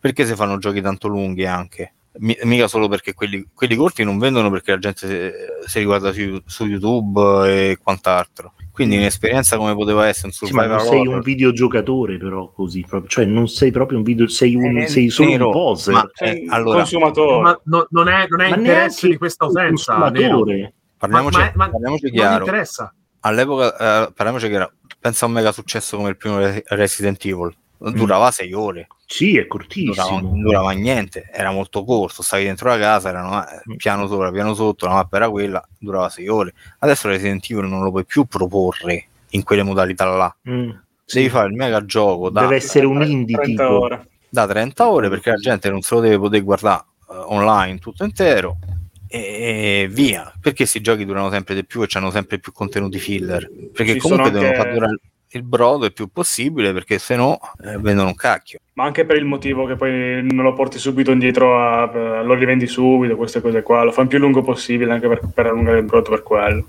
Sì, ma Sono eh, varie motivazioni. il merca- eh, mercato dell'usato è sempre stato molto avversato, da- però dobbiamo pure considerare una cosa, c'era il eh, discorso che quando dovevi vendere, tipo su PlayStation 1 c'avevi una me- un punto di pareggio era 100.000 copie, diciamo che con, con una serie ben fatta riuscivi a venderle, ok?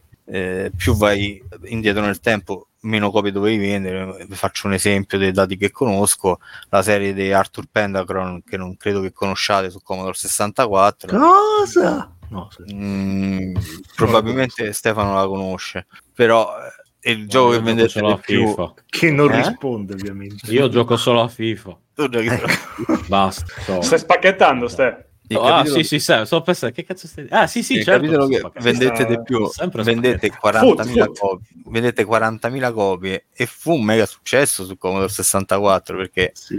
l'aveva fatto una persona sola in cameretta, se l'era fatto tutto da solo, 40.000 copie vanno bene. Ciao. No, erano due fratelli, scusate, erano mi Ah, sembra due fratelli. Eh, eh, adesso se vendi 40.000 copie fallisci, cioè il giorno dopo fallisci, insomma. Basta vedere Square che vende milioni e milioni di copie e dice Si no, lamenta. no, abbiamo Mm, sottoperformato. Sottoperformato. Eh, sì, esatto. Eh, certo, perché comunque i costi sono aumentati esponenzialmente, no? Eh, mi sembra la PlayStation, mi sembra erano 600.000 copie il punto di pareggio, PlayStation 2 250.000 copie di media di punto di pareggio, il PlayStation 3 hanno cominciato a gra- eh, per- Xbox 360 hanno cominciato a salire, a lievitare e siamo arrivati al paradosso Max Payne 3 che vende 5 milioni di copie ed è un insuccesso. Mamma Ed è il primo grosso caso Che è incredibile come cosa. è il Cioè, primo stare grosso caso che si segnala di vendite che per qualsiasi altro videogioco uscito in precedenza sarebbero state miracolose, avrebbero fondato una serie e avrebbero eh, lanciato comunque il prodotto nell'Olimpo dei più venduti. Quando succede a Max Payne 3 The Rockstar, la gente dice come 5 milioni di copie non sei andato neanche in pareggio, non hai fatto profitti? No. E, e da lì è stato tutto un, cre- un crescendo, siamo arrivati fino a, produzioni da 200 milioni di dollari come Horizon Forbidden West, eh, The Last of Us 2, Starfield, che comunque sia hanno dei punti di pareggio che sono elevatissimi. E lì si lega anche col prezzo del videogioco. Sì, perché poi il prezzo non può crescere, un pochino è hanno mitigato col passaggio al Sony. digitale. Perché il passaggio al DLC digitale- forse anche, anche con, perché il passaggio al digitale ha eliminato tutta una serie di costi, quindi non c'è il costo di stampa, non c'è il costo di distribuzione, non c'è, eh, tutti i costi vivi che poi erano quelli che ti servivano a portare il gioco sul mercato sono stati eliminati o comunque sono stati ridotti perché tu la vendita digitale la fai, eh, vendi una copia magari costa 80, il 30% va al negozio, se è in esclusiva e quindi vendi tramite il negozio tuo non c'hai neanche quel 30%, te, pre- te incassi tutta la... c'hai solo i costi dei server, i costi di gestione e quant'altro. Però hanno raggiunto dei costi talmente alti, 200 milioni di dollari, quale gioco si può permettere 200 milioni di dollari sperando di andare in pareggio? Solo pochissimi titoli di serie molto forti e quindi il mercato si è ridotto a sta cosa qua. E Cyberpunk ha venduto più di 20 milioni di copie però perché hanno fatto una campagna marketing nonostante Ed era- tutti i casini. Il floppino, il floppino mediatico, però eh, sono riusciti a portare a casa un bel, un bel numero Beh. comunque nel tempo. Eh. Cioè, CD Projekt si- è, ha, ha- ha preso tantissima merda addosso, ma non è che è cadu- Sì. caduta male. Non è Ma che anche ma bisogna faccia- aspetarla al varco col prossimo gioco. sì, eh. sì. Io In realtà c'è la puzza, ma. In realtà c'ha avuto un mare dei problemi che se vedete do- la documarchetta no, dei, mm, dei fantastici R2, sì, sì. dei Fantastici R2 non ne saprete niente perché figurate, no? Hanno accennato la cosa, ma no, vai a parlare, tanto che nell'ultimo anno hanno licenziato persone e in seguito ai licenziamenti c'è stata la sindacalizzazione e adesso stanno in Mm. scontro con parte dei dipendenti perché questi si sono sindacalizzati perché si sono rotti i coglioni di essere trattati come merda all'interno de- Eh, dell'azienda. un pochino loro. Ok. C'era pure no. tutta la storia dei fondi pubblici, no? Sì. la storia dei fondi Sì. pubblici. Parliamo pure del fatto che dopo Cyberpunk 2077 i tantissimi se ne sono andati via, un po' perché Eh. il gioco, dopo che hai lavorato sette anni in crunch e te becchi solo merda e a un certo punto dici ma vaffanculo chi me lo fa fa fa uno due i polacchi pagavano un cazzo di stipendio la gente non riusciva Ecco. neanche a eh, la gente non riusciva neanche a pagarsi l'affitto a Varsavia eh, dove, dove ce l'hanno lo studio neanche mi ricordo stavo per dire una bestialità e mi City. ricordo. capito perché comunque sia eh, noi parliamo eh, pagavano 500-600 euro di stipendio al mese perché quello Porca- stipendio, cioè, è lo eh, stipendio ma- polacco manco pay per please proprio veramente a fare cioè, però allora Cazzo. fai crunch di 12 ore al giorno per 7 giorni a settimana Un prendi anno dopo 600 euro a zero. di stipendio poi quando esce il gioco ti becchi per un sacco di merda per colpa delle scelte Ciao. scellerate fatte dai lead eh, tanto che Poi una delle magari cose con, con la professionalità di questi che venivano pagati 500-600 euro, magari andando in Inghilterra, andando da qualche altra parte, Bravo. potevano prendere Mm. 30-40 volte tanto quella Poi- cifra. Ecco, E infatti dire. che li ha fregati? Li ha fregati il telelavoro. Col Covid si è diffuso il telelavoro e gli sviluppatori polacchi ultra professionalizzati su giochi come The Witcher 3 e Cyberpunk hanno visto che facendo un contratto con Playground Games, un'azienda inglese, un'azienda americana, te- di più.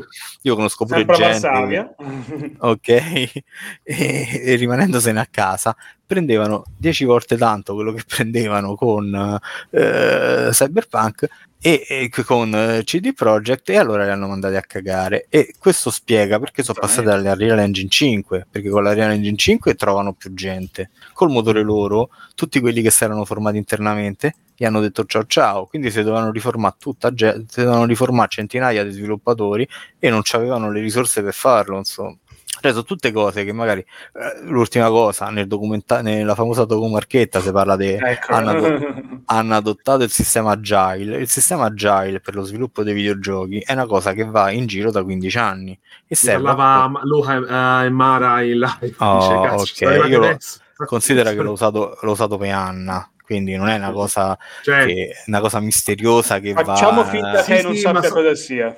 Facciamo finta Allora, che ecco. io, io e Andrea non, sa- no- non sappiamo cosa sia. Facciamo Siamo finta, gli utenti eh, medi di PSM. Cos'è il Esatto. Ah, detta, in modo, detta in modo molto rozza, Agile è un sistema che divide eh, il progetto in task e in sprint, ok? Ok. Quindi, che ne so, devi fare un gioco multipiattaforma, tu sai che ehm, dividi il lavoro in modo tale da eh, gestire la produzione delle varie versioni in contemporanea, in modo tale che se tu eh, hai un bug su una versione, lo risolvi su tutte le versioni, mettiamo, no?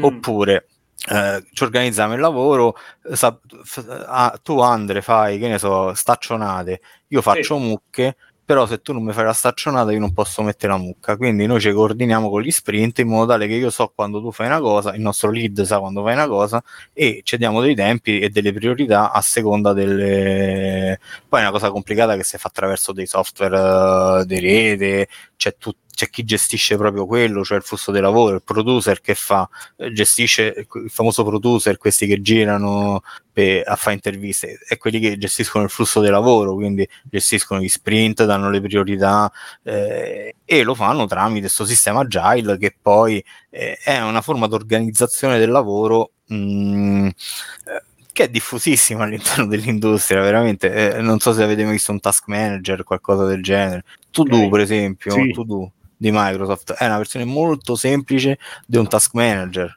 Ok, è una versione molto semplificata, molto eh, a- eh, agile del task manager. E questi nel documentario parlano di sta agile come se fosse eh, Innovazione. eh, Maria è venuta in terra a Miracle mostrare, insomma, oddio, avete scoperto Agile. Eh, e lì, giustamente, poi Mara e Luca hanno detto: Ma fategli una domanda, cioè, a quel punto siete giornalisti, fategli una domanda. Ma fino adesso che sistema avete Come lo usato? No, poi faceva ridere, ragionava, diceva Mara ad esempio, diceva, sembra o Mara o Luca, dicevano, ma scusa, eh, ma eh, dicono che si sta tanto bene a CD Projekt, si sta così, ma, ma perché ah, lo studio è aperto 7 giorni su 7, 24 ore su 24? Non ha senso, per la palestra, ma le palestre ce ne saranno a milioni forse da quelle parti lì. Non è che sarà che magari la gente non poteva andare a casa e quindi Bravo, semplicemente e li- dormiva li- lì. eh, era- Ma, eh, io ho pure un contatto diretto che non me lo posso bruciare, però mi ha raccontato cose allucinanti, ok? però Cyberpunk è un giocone. lui, eh. si è trasferi- lui si è trasferito però mi ha anticipato praticamente tutto quello che è successo all'interno dello studio dice perché comunque era insopportabile cioè era diventata un'area insopportabile non- non- c'era gente che è entrata in analisi per come hanno Ma lavorato c'è lì di me dentro. un C'erano burnout notizie, teso, eh. suppongo. Gente che ha perso la famiglia o ha rischiato di perdere la famiglia per star lì. Sì.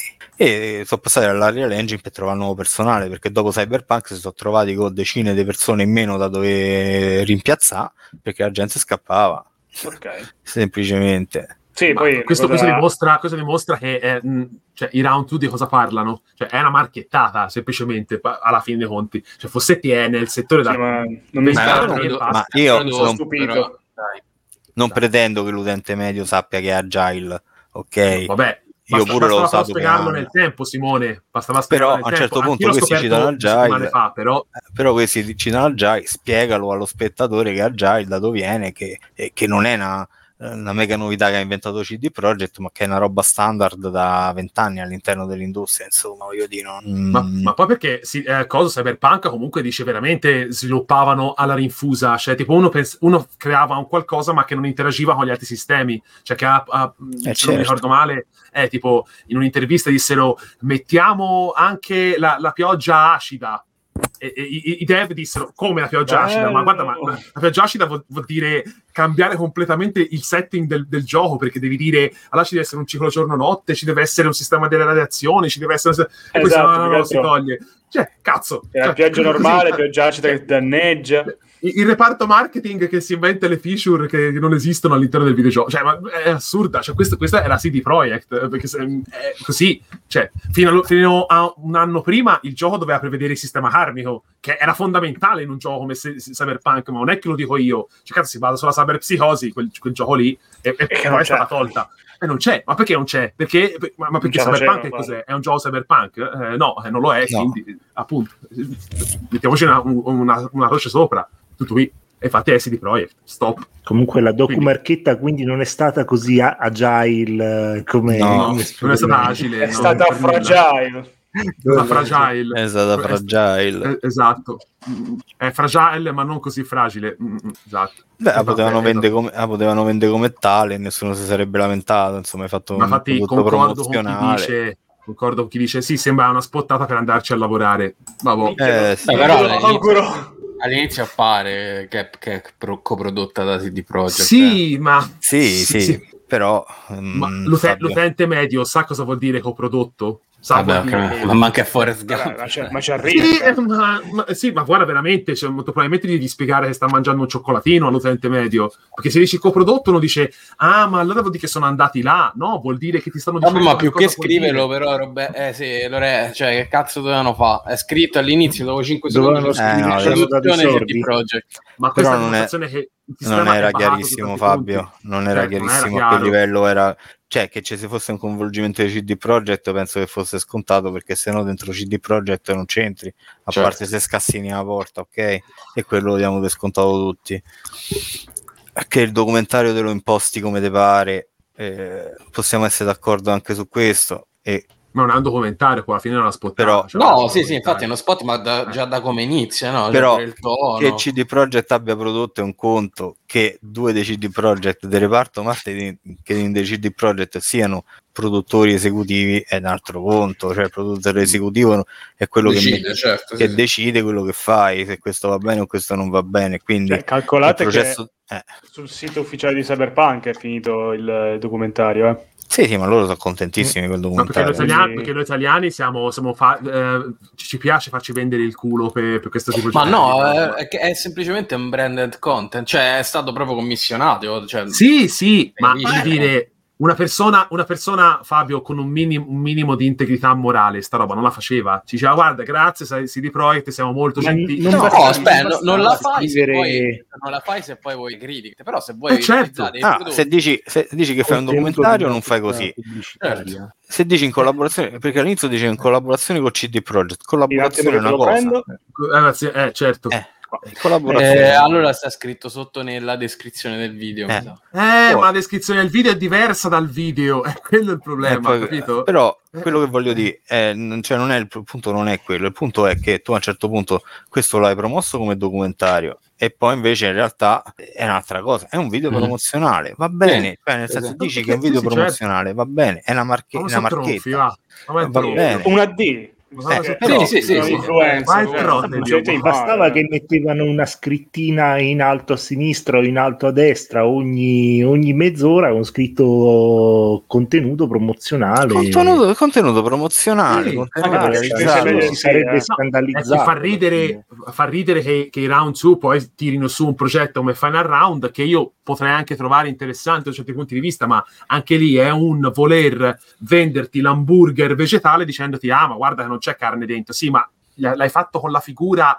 di una cosa che, se- che ricorda la carne, perché devi fare Final Round? Perché vuoi sostituirti alla critica e vuoi, fare, vuoi mettere il tuo messaggio all'interno di una cosa che dovrebbe essere scollegata da questo, da E sistemi gamba, io, io È la tua versione autoriale. Eh, Sì, gamba, no, è eh, eh, Final, è round. Final Round è come la lista per PSM, cioè non puoi a un certo Sì, punto andare a fare il sito intellettuale dopo che hai diretto Every Eye, scusami, eh. Ma no, dire, perdono, ma fatti, sì, sì, sì. sei uno dei primi produttori di merda del settore in Italia, poi a un certo punto ti scopri intellettuale. Eh, guardate che tante cose le ha inserite Fossetti all'interno dei siti internet in Italia, eh, cioè l'ha volute lui, a me non me ne frega un cazzo, ti fanno nomi e cognomi. Perché perché intellettuale è divulgatore. Eh, perché, poi sta, ge- perché poi sta gente viene a fare pure le lezioni del giornalismo, cioè tante cose le ha inserite lui che fanno schifo alla gente, eh, che se, di cui si lamentano le persone a livello SEO, a livello di cose che poi a un certo punto hai cominciato a fare l'influencer e allora hai scoperto l'integrità professionale.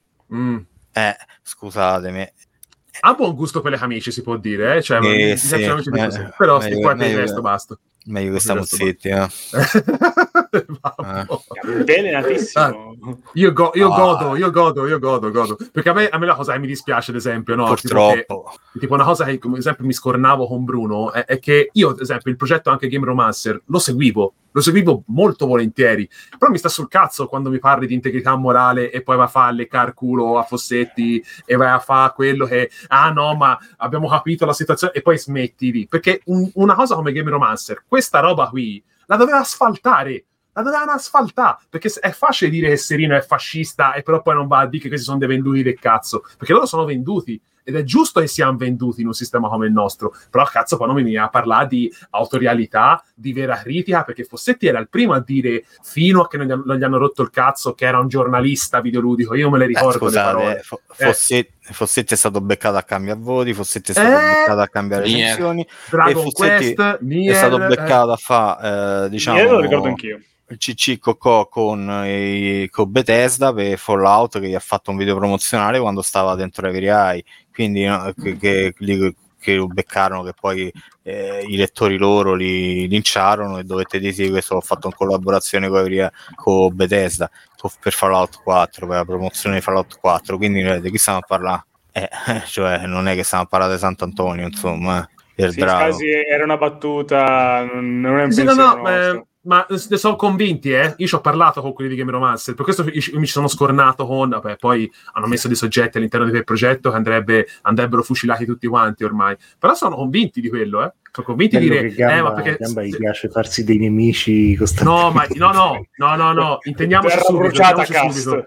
Io sono, posso essere il, il primo coglione sulla lista de- della lista dei coglioni. A me, cazzo, a me non mi garba leccare il culo, eh. a me non mi garba leccare il culo, non mi garba avere il successo quando non, non lo merito. A me sta gente tipo eh, Round 2, Game Romancer, che si vendono come paladini del cambiamento, eh. non cambiano proprio un cazzo, non cambiano. Non hanno cambiato tanto e sono anzi fautori di tutto quello che sta succedendo adesso, cioè fare queste, queste cose qua, cioè fare polarizzare. Lo fanno uguale lo fanno assolutamente uguale perché io non sono pro Serino, non me ne frega un cazzo di Serino, però cazzo mi viene a, a, a smerdare Serino e poi mi viene a dire che, che Fossetti e cosa hanno fatto bene, ma Dio dai si possono perdonare, si può perdonare, cioè cambiare il testo di una recensione, cambia, non ha cambiato il voto perché non lo poteva fare, ma cambiare il testo di una recensione è grave cazzo, cioè è gravissimo. Eh. Cioè, non è, è, è per questo, per questo non è serio, eh, per questo non è serio il mondo videoludico. Perché cazzo, se lo fai da tanta parte, ti fucilano. Cioè, cioè, non ti fanno più lavorare, forse. Nel mondo videoludico, poi, poi vai a lavorare per CD Projekt. Ragazzi, con, gra- con grande dispiacere, ma vi devo salutare perché Ma mi sa che Eh, si stacca sì, anche noi a breve. Eh, tra poco poi anch'io, la- eh. Sì. Eh sì, che sei tanto, quasi mezzanotte. tanto abbraccio.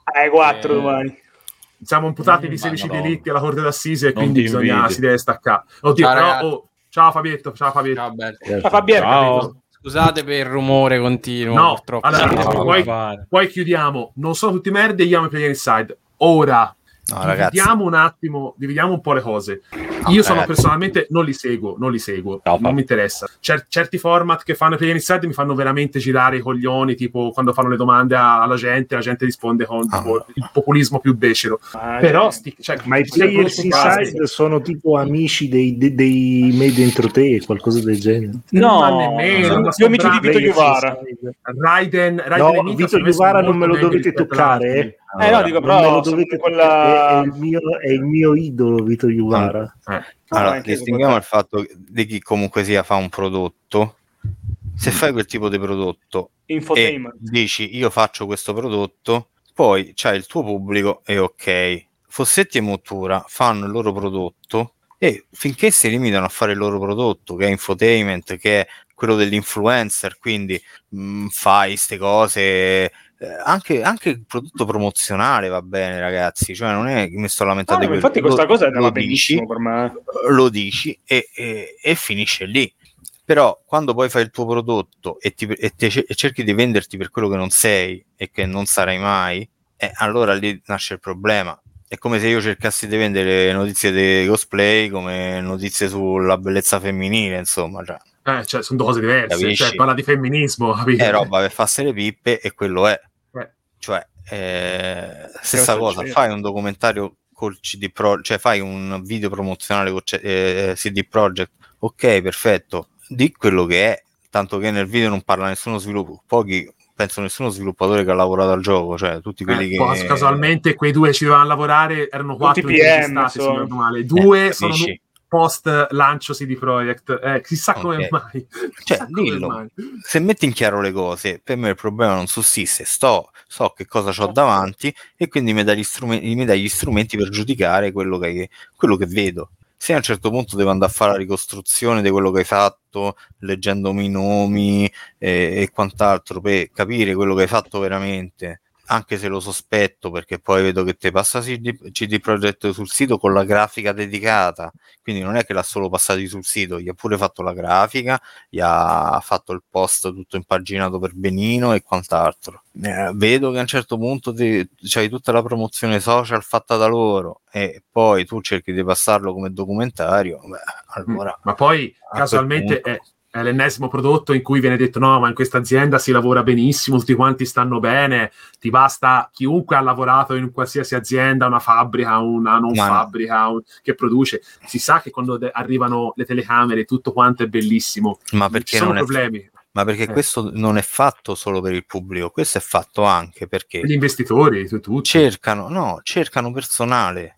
Secondo te Mm. perché hanno annunciato The Witcher 4 con 10 anni d'anticipo? Perché E c'hanno due bisogno, studi, tre studi c'hanno, bis- eh, c'hanno bisogno di attirare persone perché la gente è scappata dopo Cyberpunk 2077. Eh, te E allora, E allora quell'annuncio là, ultra prematuro, è come dire, guarda, stiamo facendo il gioco figo, venite a lavorare da noi. Poi esce il documentario questo qui, guardate che figata all'interno dello studio, venite a lavorare da noi. Perché? Perché se stai senza sviluppatori, poi i giochi non li fai, o li fai con più, o ci metti più tempo, o devi esternalizzare determinate cose che, che è meglio fare all'interno dello studio di sviluppo e ti costa di più e c'hai più problemi.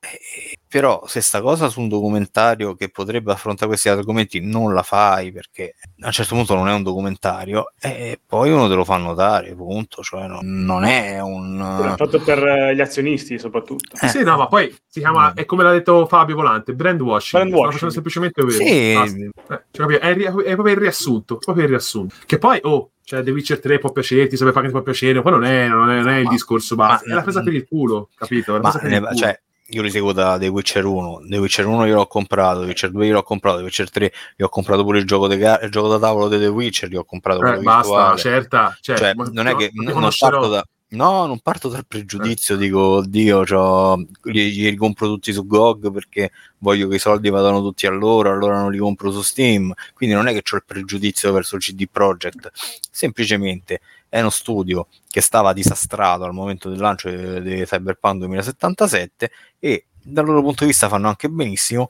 Cercano di recuperare terreno, Sì, cercano di fare brand washing perché? Perché comunque devono lavorare, hanno bisogno di gente, hanno bisogno pure di averci una certa immagine e quindi il caso Cyberpunk gli ha fatto veramente male. E quello lo giustifico, giustifico pure che loro facciano operazioni per cercare di attirare gente e quant'altro, però cioè che tu poi eh, il problema è da parte del, giornalista, che se vuoi fare il giornalista e poi invece stai a fare il promotore, sono due cose un po' differenti, capito? Cioè stai su due piani talmente differenti che un po' dei problemi me li crei, ecco, diciamo così. No, poi in futuro, non non so, se capitasse di nuovo, la gente magari si fa un attimo due, due domande prima di andare lì a guardarti con interesse, magari Ma anche. diciamo c'è stato molto, c'è stato dopo Cyberpunk Sì, c'è stata questa wave dell'onestà appunto di dire abbiamo provato il gioco su questo dispositivo con questa, questa piattaforma, questa roba è...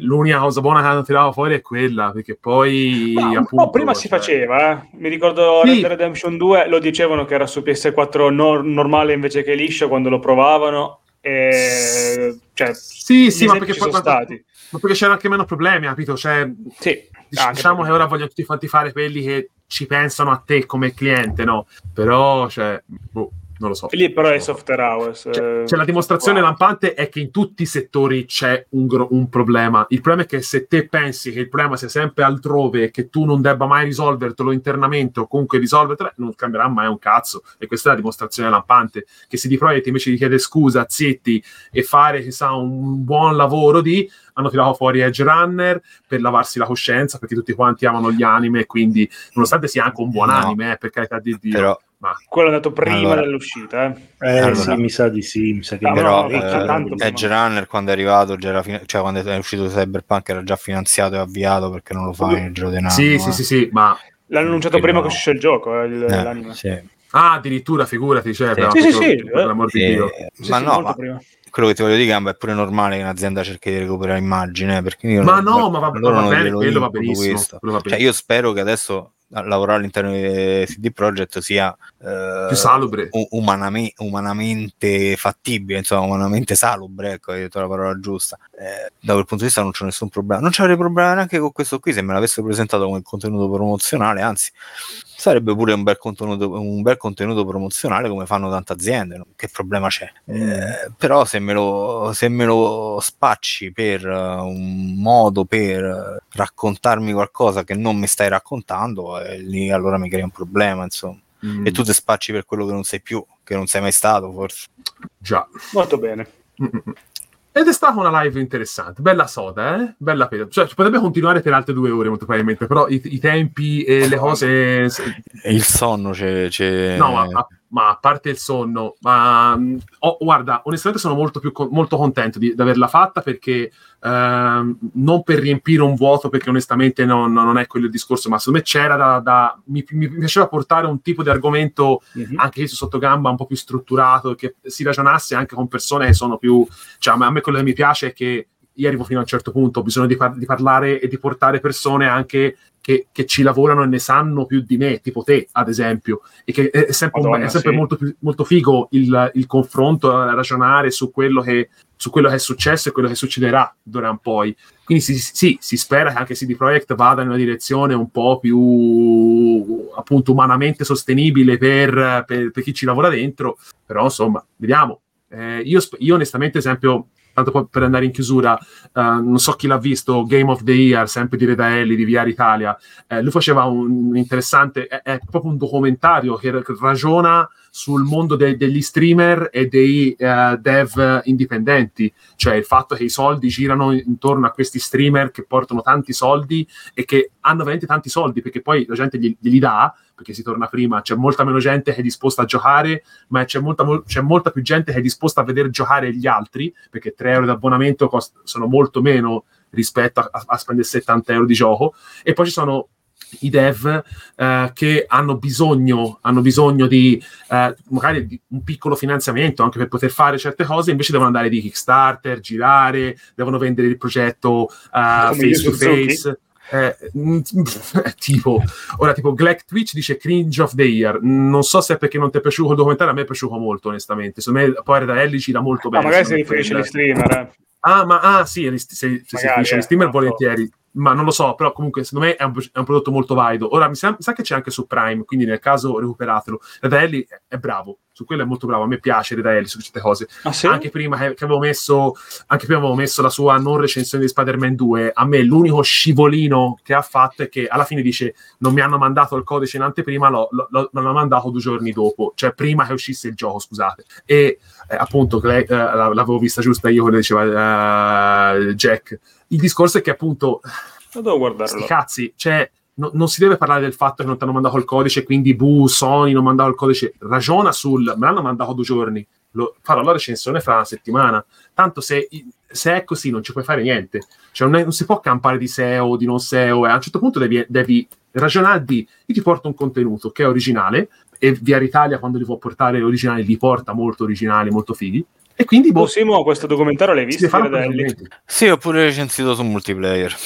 Mm, Te come trovavi? pensi? Allora, allora per- io l'ho, l'ho trovato ehm, interessante dal punto di vista umano. Tra virgolette, lui Mm. racconta, cioè per me il problema di quel documentario è che racconta eh, l'ambiente dal punto di vista umano, tenta di raccontarlo dal punto di vista umano, che può anche starci, però non va mai a fondo nel raccontare il perché poi si creano quei problemi là, ok? Perché lo sviluppatore poi non trova finanziamenti perché e quindi eh, deve fare il salto fra i publisher e cerca di vendere il gioco e quant'altro. Per- Lorenzo. perché lo- è un documentario che rimane sempre un po' sul, sul Sì, diciamo, è, è sull'emotivo, si affaccia. ok? Sì, si affaccia e basta. che ti, ti presenta lo streamer che ce l'ha fatta e lo streamer che non ce l'ha fatta, eh, il- lo sviluppatore che ce l'ha fatta, lo sviluppatore che non ce l'ha fatta, la filosofia dello sviluppatore a cui interessa solo sviluppare il gioco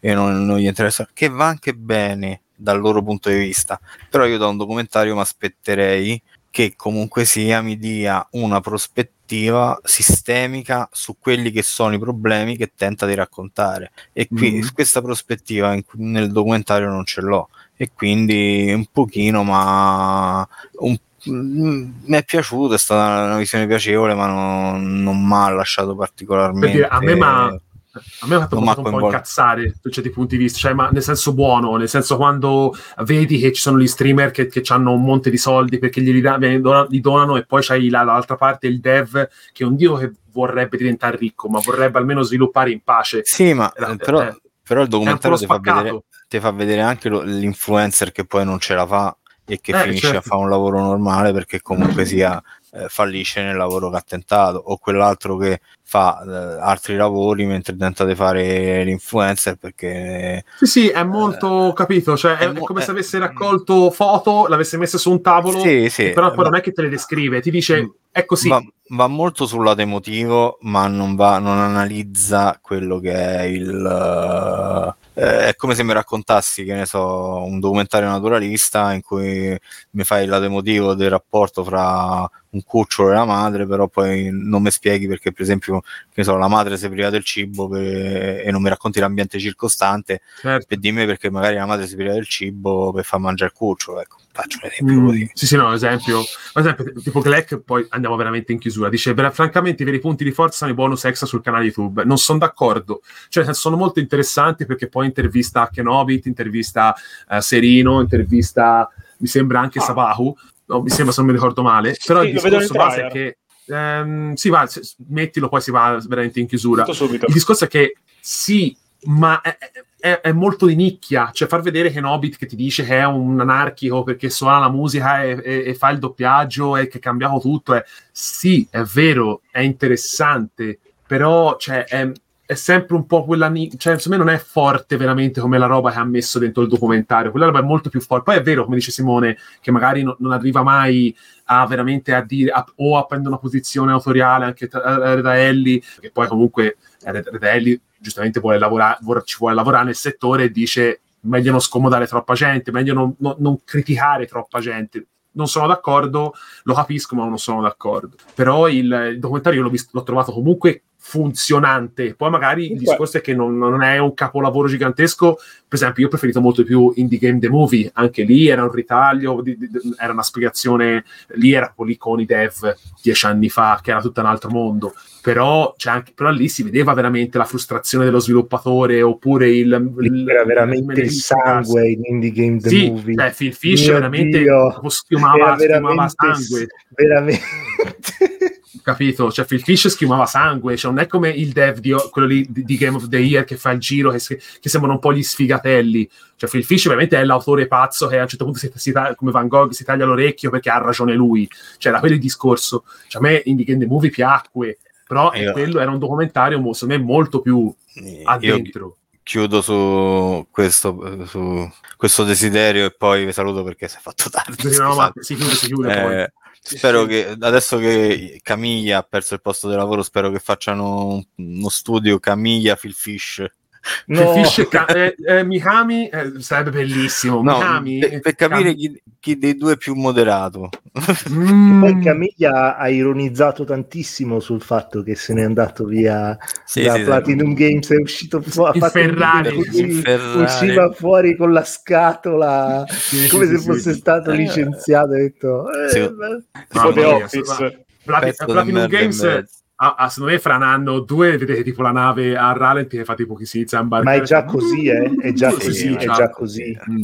è già stata presa da Tencent ciao ragazzi è stato bello Platinum Eppure è vero che con lui che prendeva decisioni erano un gioco funzionava e quattro no, ultimamente eh, non ne azzeccava più molte. eh.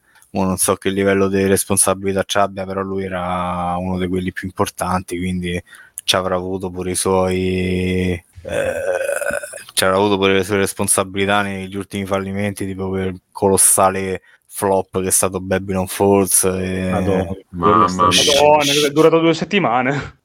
scelte assurde tipo fa Soul Cresta che non si è capito come eh, che era pure un bel gioco per carità però è uno sparatutto classico fatto da Platinum Games gli avrà incassato un centesimo di di qualsiasi altro gioco e... Povera Platinum. Doveva fare Vanquish 2, doveva fare. Sì, così vendeva 10.000 copie in tutto il mondo. Eh, Tutte io Vanquish. Vanquish Tutte bellissimo, ma eh, ehm, eh, non ha venduto, quindi No, fino a no, che no, non diventa un infatti, calcio. non- non- per quello che non c'è seguito. No, Ah, ah, ah, ah, ah, ah. ma allora hanno sempre venduto pochino eh. No, Cioè, sì, sì, erano eh, i forse con, erano eh. Clover. Nier. Automata c'ha- Nier Eh. Automata, il culo di fuori, c'è tipo per fuori davanti, tutto. venduto. Bayonetta, Bayonetta ha venduto, ha venduto Mm. talmente bene che se non arrivava Eh. Nintendo a comprarsi il P perché Ah, c'era bisogno Ciao. di roba che non fosse pupazzosa da mettere Mm. su Nintendo Switch Esatto. era morto come, come serie dal primo episodio. eh. pensavo- E loro l'hanno sì. detto. Ma poi, Sì. cazzo, Bayonetta 3, io ora, po- poi veramente chiudiamo, Bayonetta 3, ragazzi, se lo vedete girare su una console, su una Switch, cioè, gra- cioè, ar- tecnicamente si regge, sì. ma fa dei sacrifici. Cioè, la gente si è lamentata di Zelda, ma fa dei sacrifici eh, Bayonetta 3 che Va sotto, Vedi pixel sotto grossi i così. 240 sotto i 240p va. Ma, ma meglio quasi, o eh, peggio di Pokémon? di tenere i, i, i 30 60 no no po- No, Pokémon, è una merda Pokémon è una merda Pokémon, eh, però quello- fa dei sacrifici Bayonetta eh. fa grossi sacrifici E vabbè. Ehm, va buono, ragazzi, dai, è stata una live incredibile, mi è piaciuta Però non gliel'hai fatta dire a Tagliaferri La Madeleine, sua la prossima Madeleine. volta, la prossima volta, dai. Te ne Nero, sono due ore e mezza, Nero. Ma due ore e mezzo, Eh, c'ho tele- ah. Telegram che, che mi dice fra un po', oh bello, non puoi caricare il video, Sì, quindi sì, so, questo è buono. stato il eh, sottogamba leg talk numero 8 Ab- abbiamo avuto con noi ora prima cito quelli che sono andati via il fantastico ehm, Fabio Di Felice lo scrittore Massimiliano Gallo tutti e due che vengono da Mustacchi Stefano eh, che viene da Retrocast mi sembra se non mi ricordo male Retro Outcast no Retrocast mi sembra sia Retro quello. Outcast. eh, Retro Gamba. Outcast. Retro Eh, Outcast. Branche ci è passato a salutare in messaggi in eh, chat eh, prima. Poi abbiamo avuto con noi il noto Andre. Buonanotte. Buonanotte a tutti gli utenti in chat. Ciao, ciao, ciao. Il fantastico Nerone Nerino da Salvataggio Rapido. Ciao, ciao, ciao, ciao. E il grandissimo grazie se sei venuto Simone, mi ha fatto veramente piacere. Tornerai sicuramente quando c'hai voglia, puoi tornare quando cazzo vuoi. Io sono onorato. Ciao, Mm. ciao a tutti, andate a lavorare per CD Eh, Projekt Red. No, no, no, Esatto. devo lavorare e basta. Tra poco devo alzarmi. Ha È trasformato salutone- questo episodio in sottogamba gold invece di sottogamba classico proprio. No, ma eh, no. Ah, faccio un piccolo annuncio. Forse il prossimo episodio lo facciamo eh, perché ho sentito un mio amico che è appassionato di cinema e si vuole fare un ragionamento un po' scanzonato, ma non troppo sul destino del cinema, secondo- visto da alcuni registi tipo Scorsese, Jordan Peele. Infatti, verrà, Mm, verrà no. ospite. Se vuoi venire anche te, Simo, vieni pure, eh, c'è nessun problema. Gio- Jordan Eh, È Peele. toscano il tuo amico West- per no, è, caso? na- è di Napoli, è di Napoli. Wes Ah, Anderson, no. ma è una testa matta. L'ho No, conosciuta pens- del pensavo gruppo di, di Luca e Mara. quel, quel- quel critico. No, no, no, no, no. No, Sarei andato a trovarlo di persona. Sarebbe guarda. stato bellissimo con Frusciante, Sì. però no, però poi Frusciante non si definisce critico, quindi va bene così. No, lo conoscevo nel gruppo di Luca e Mara, so- è forte, eh, mi piace veramente un sacco, si ci manda un sacco di vocali sul cinema perché ci piace entrambi, lui studia tra l'altro, lui studia all'Accademia eh, e gli piace, lui vorrebbe lavorarci nel settore, quindi lo invito tantissimo, però è forte, ci si, ci si scanna su tutto, ci si va un bel l'anima, si chiama Garzoncello, cercatelo su YouTube, fa delle- dei video matti e penso che si farà o sempre live talk, quindi si invita e si chiacchiera e si farà monotematica sul cinema in quel caso, oppure si fa una registrazione chiusa con chi vuole venire, poi si carica tutto quanto già pronto per, per le persone, perché dipende un po'. Allora, vediamo un po' come si struttura. Bello, bel tease, Quindi- bravo. Vabbè, dai, è stato Leg Talk numero 8. Grazie a tutti, ciao, ci si sente presto. gamba. Grazie a tutti, grazie a tutti che sono giù. Ciao, ciao. Ciao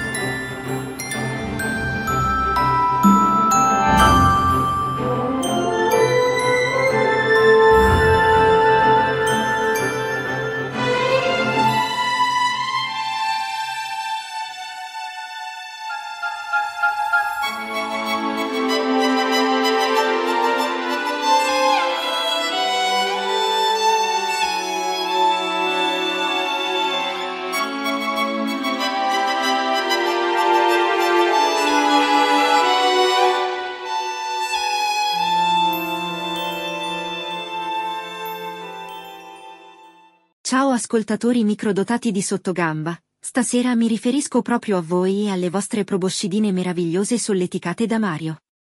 Forse se giocaste qualche titolo con la schiena dritta come Castlevania, Mega Man o Ghouls and Ghosts adesso il vostro pipi sarebbe stato inondato dal testosterone ipertrofico e potreste sbatterlo sul tavolo, così, tambli.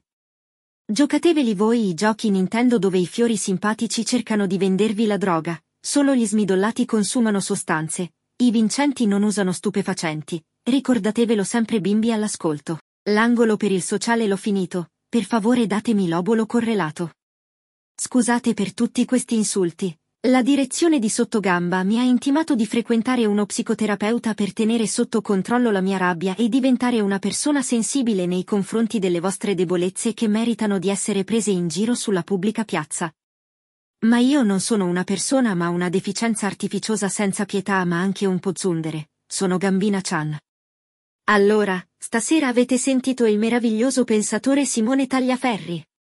Siete stati attenti? Avete assorbito la sua saggezza costruita su anni e anni di recensioni analitiche sulle curve delle cosplayer?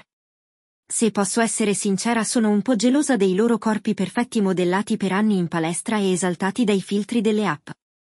Io invece sono piatta, piatta come i bit di cui sono formata. Nel prossimo episodio spericolato di Sottogamba, liberatosi dal suo gemello malvagio Andrea dovrà tener fede al suo cognome e guadagnarsi la notorietà con tutti i mezzi a sua disposizione. L'olio di Lorenzo salverà Gamba dal terribile fato che l'attende sotto il ponte del Carlone? Quale nuova waifu ci attende nel Fabio verso? L'emozione continua, ci vediamo dall'altra parte con le mani sopra il tavolino, mandriani spaziali.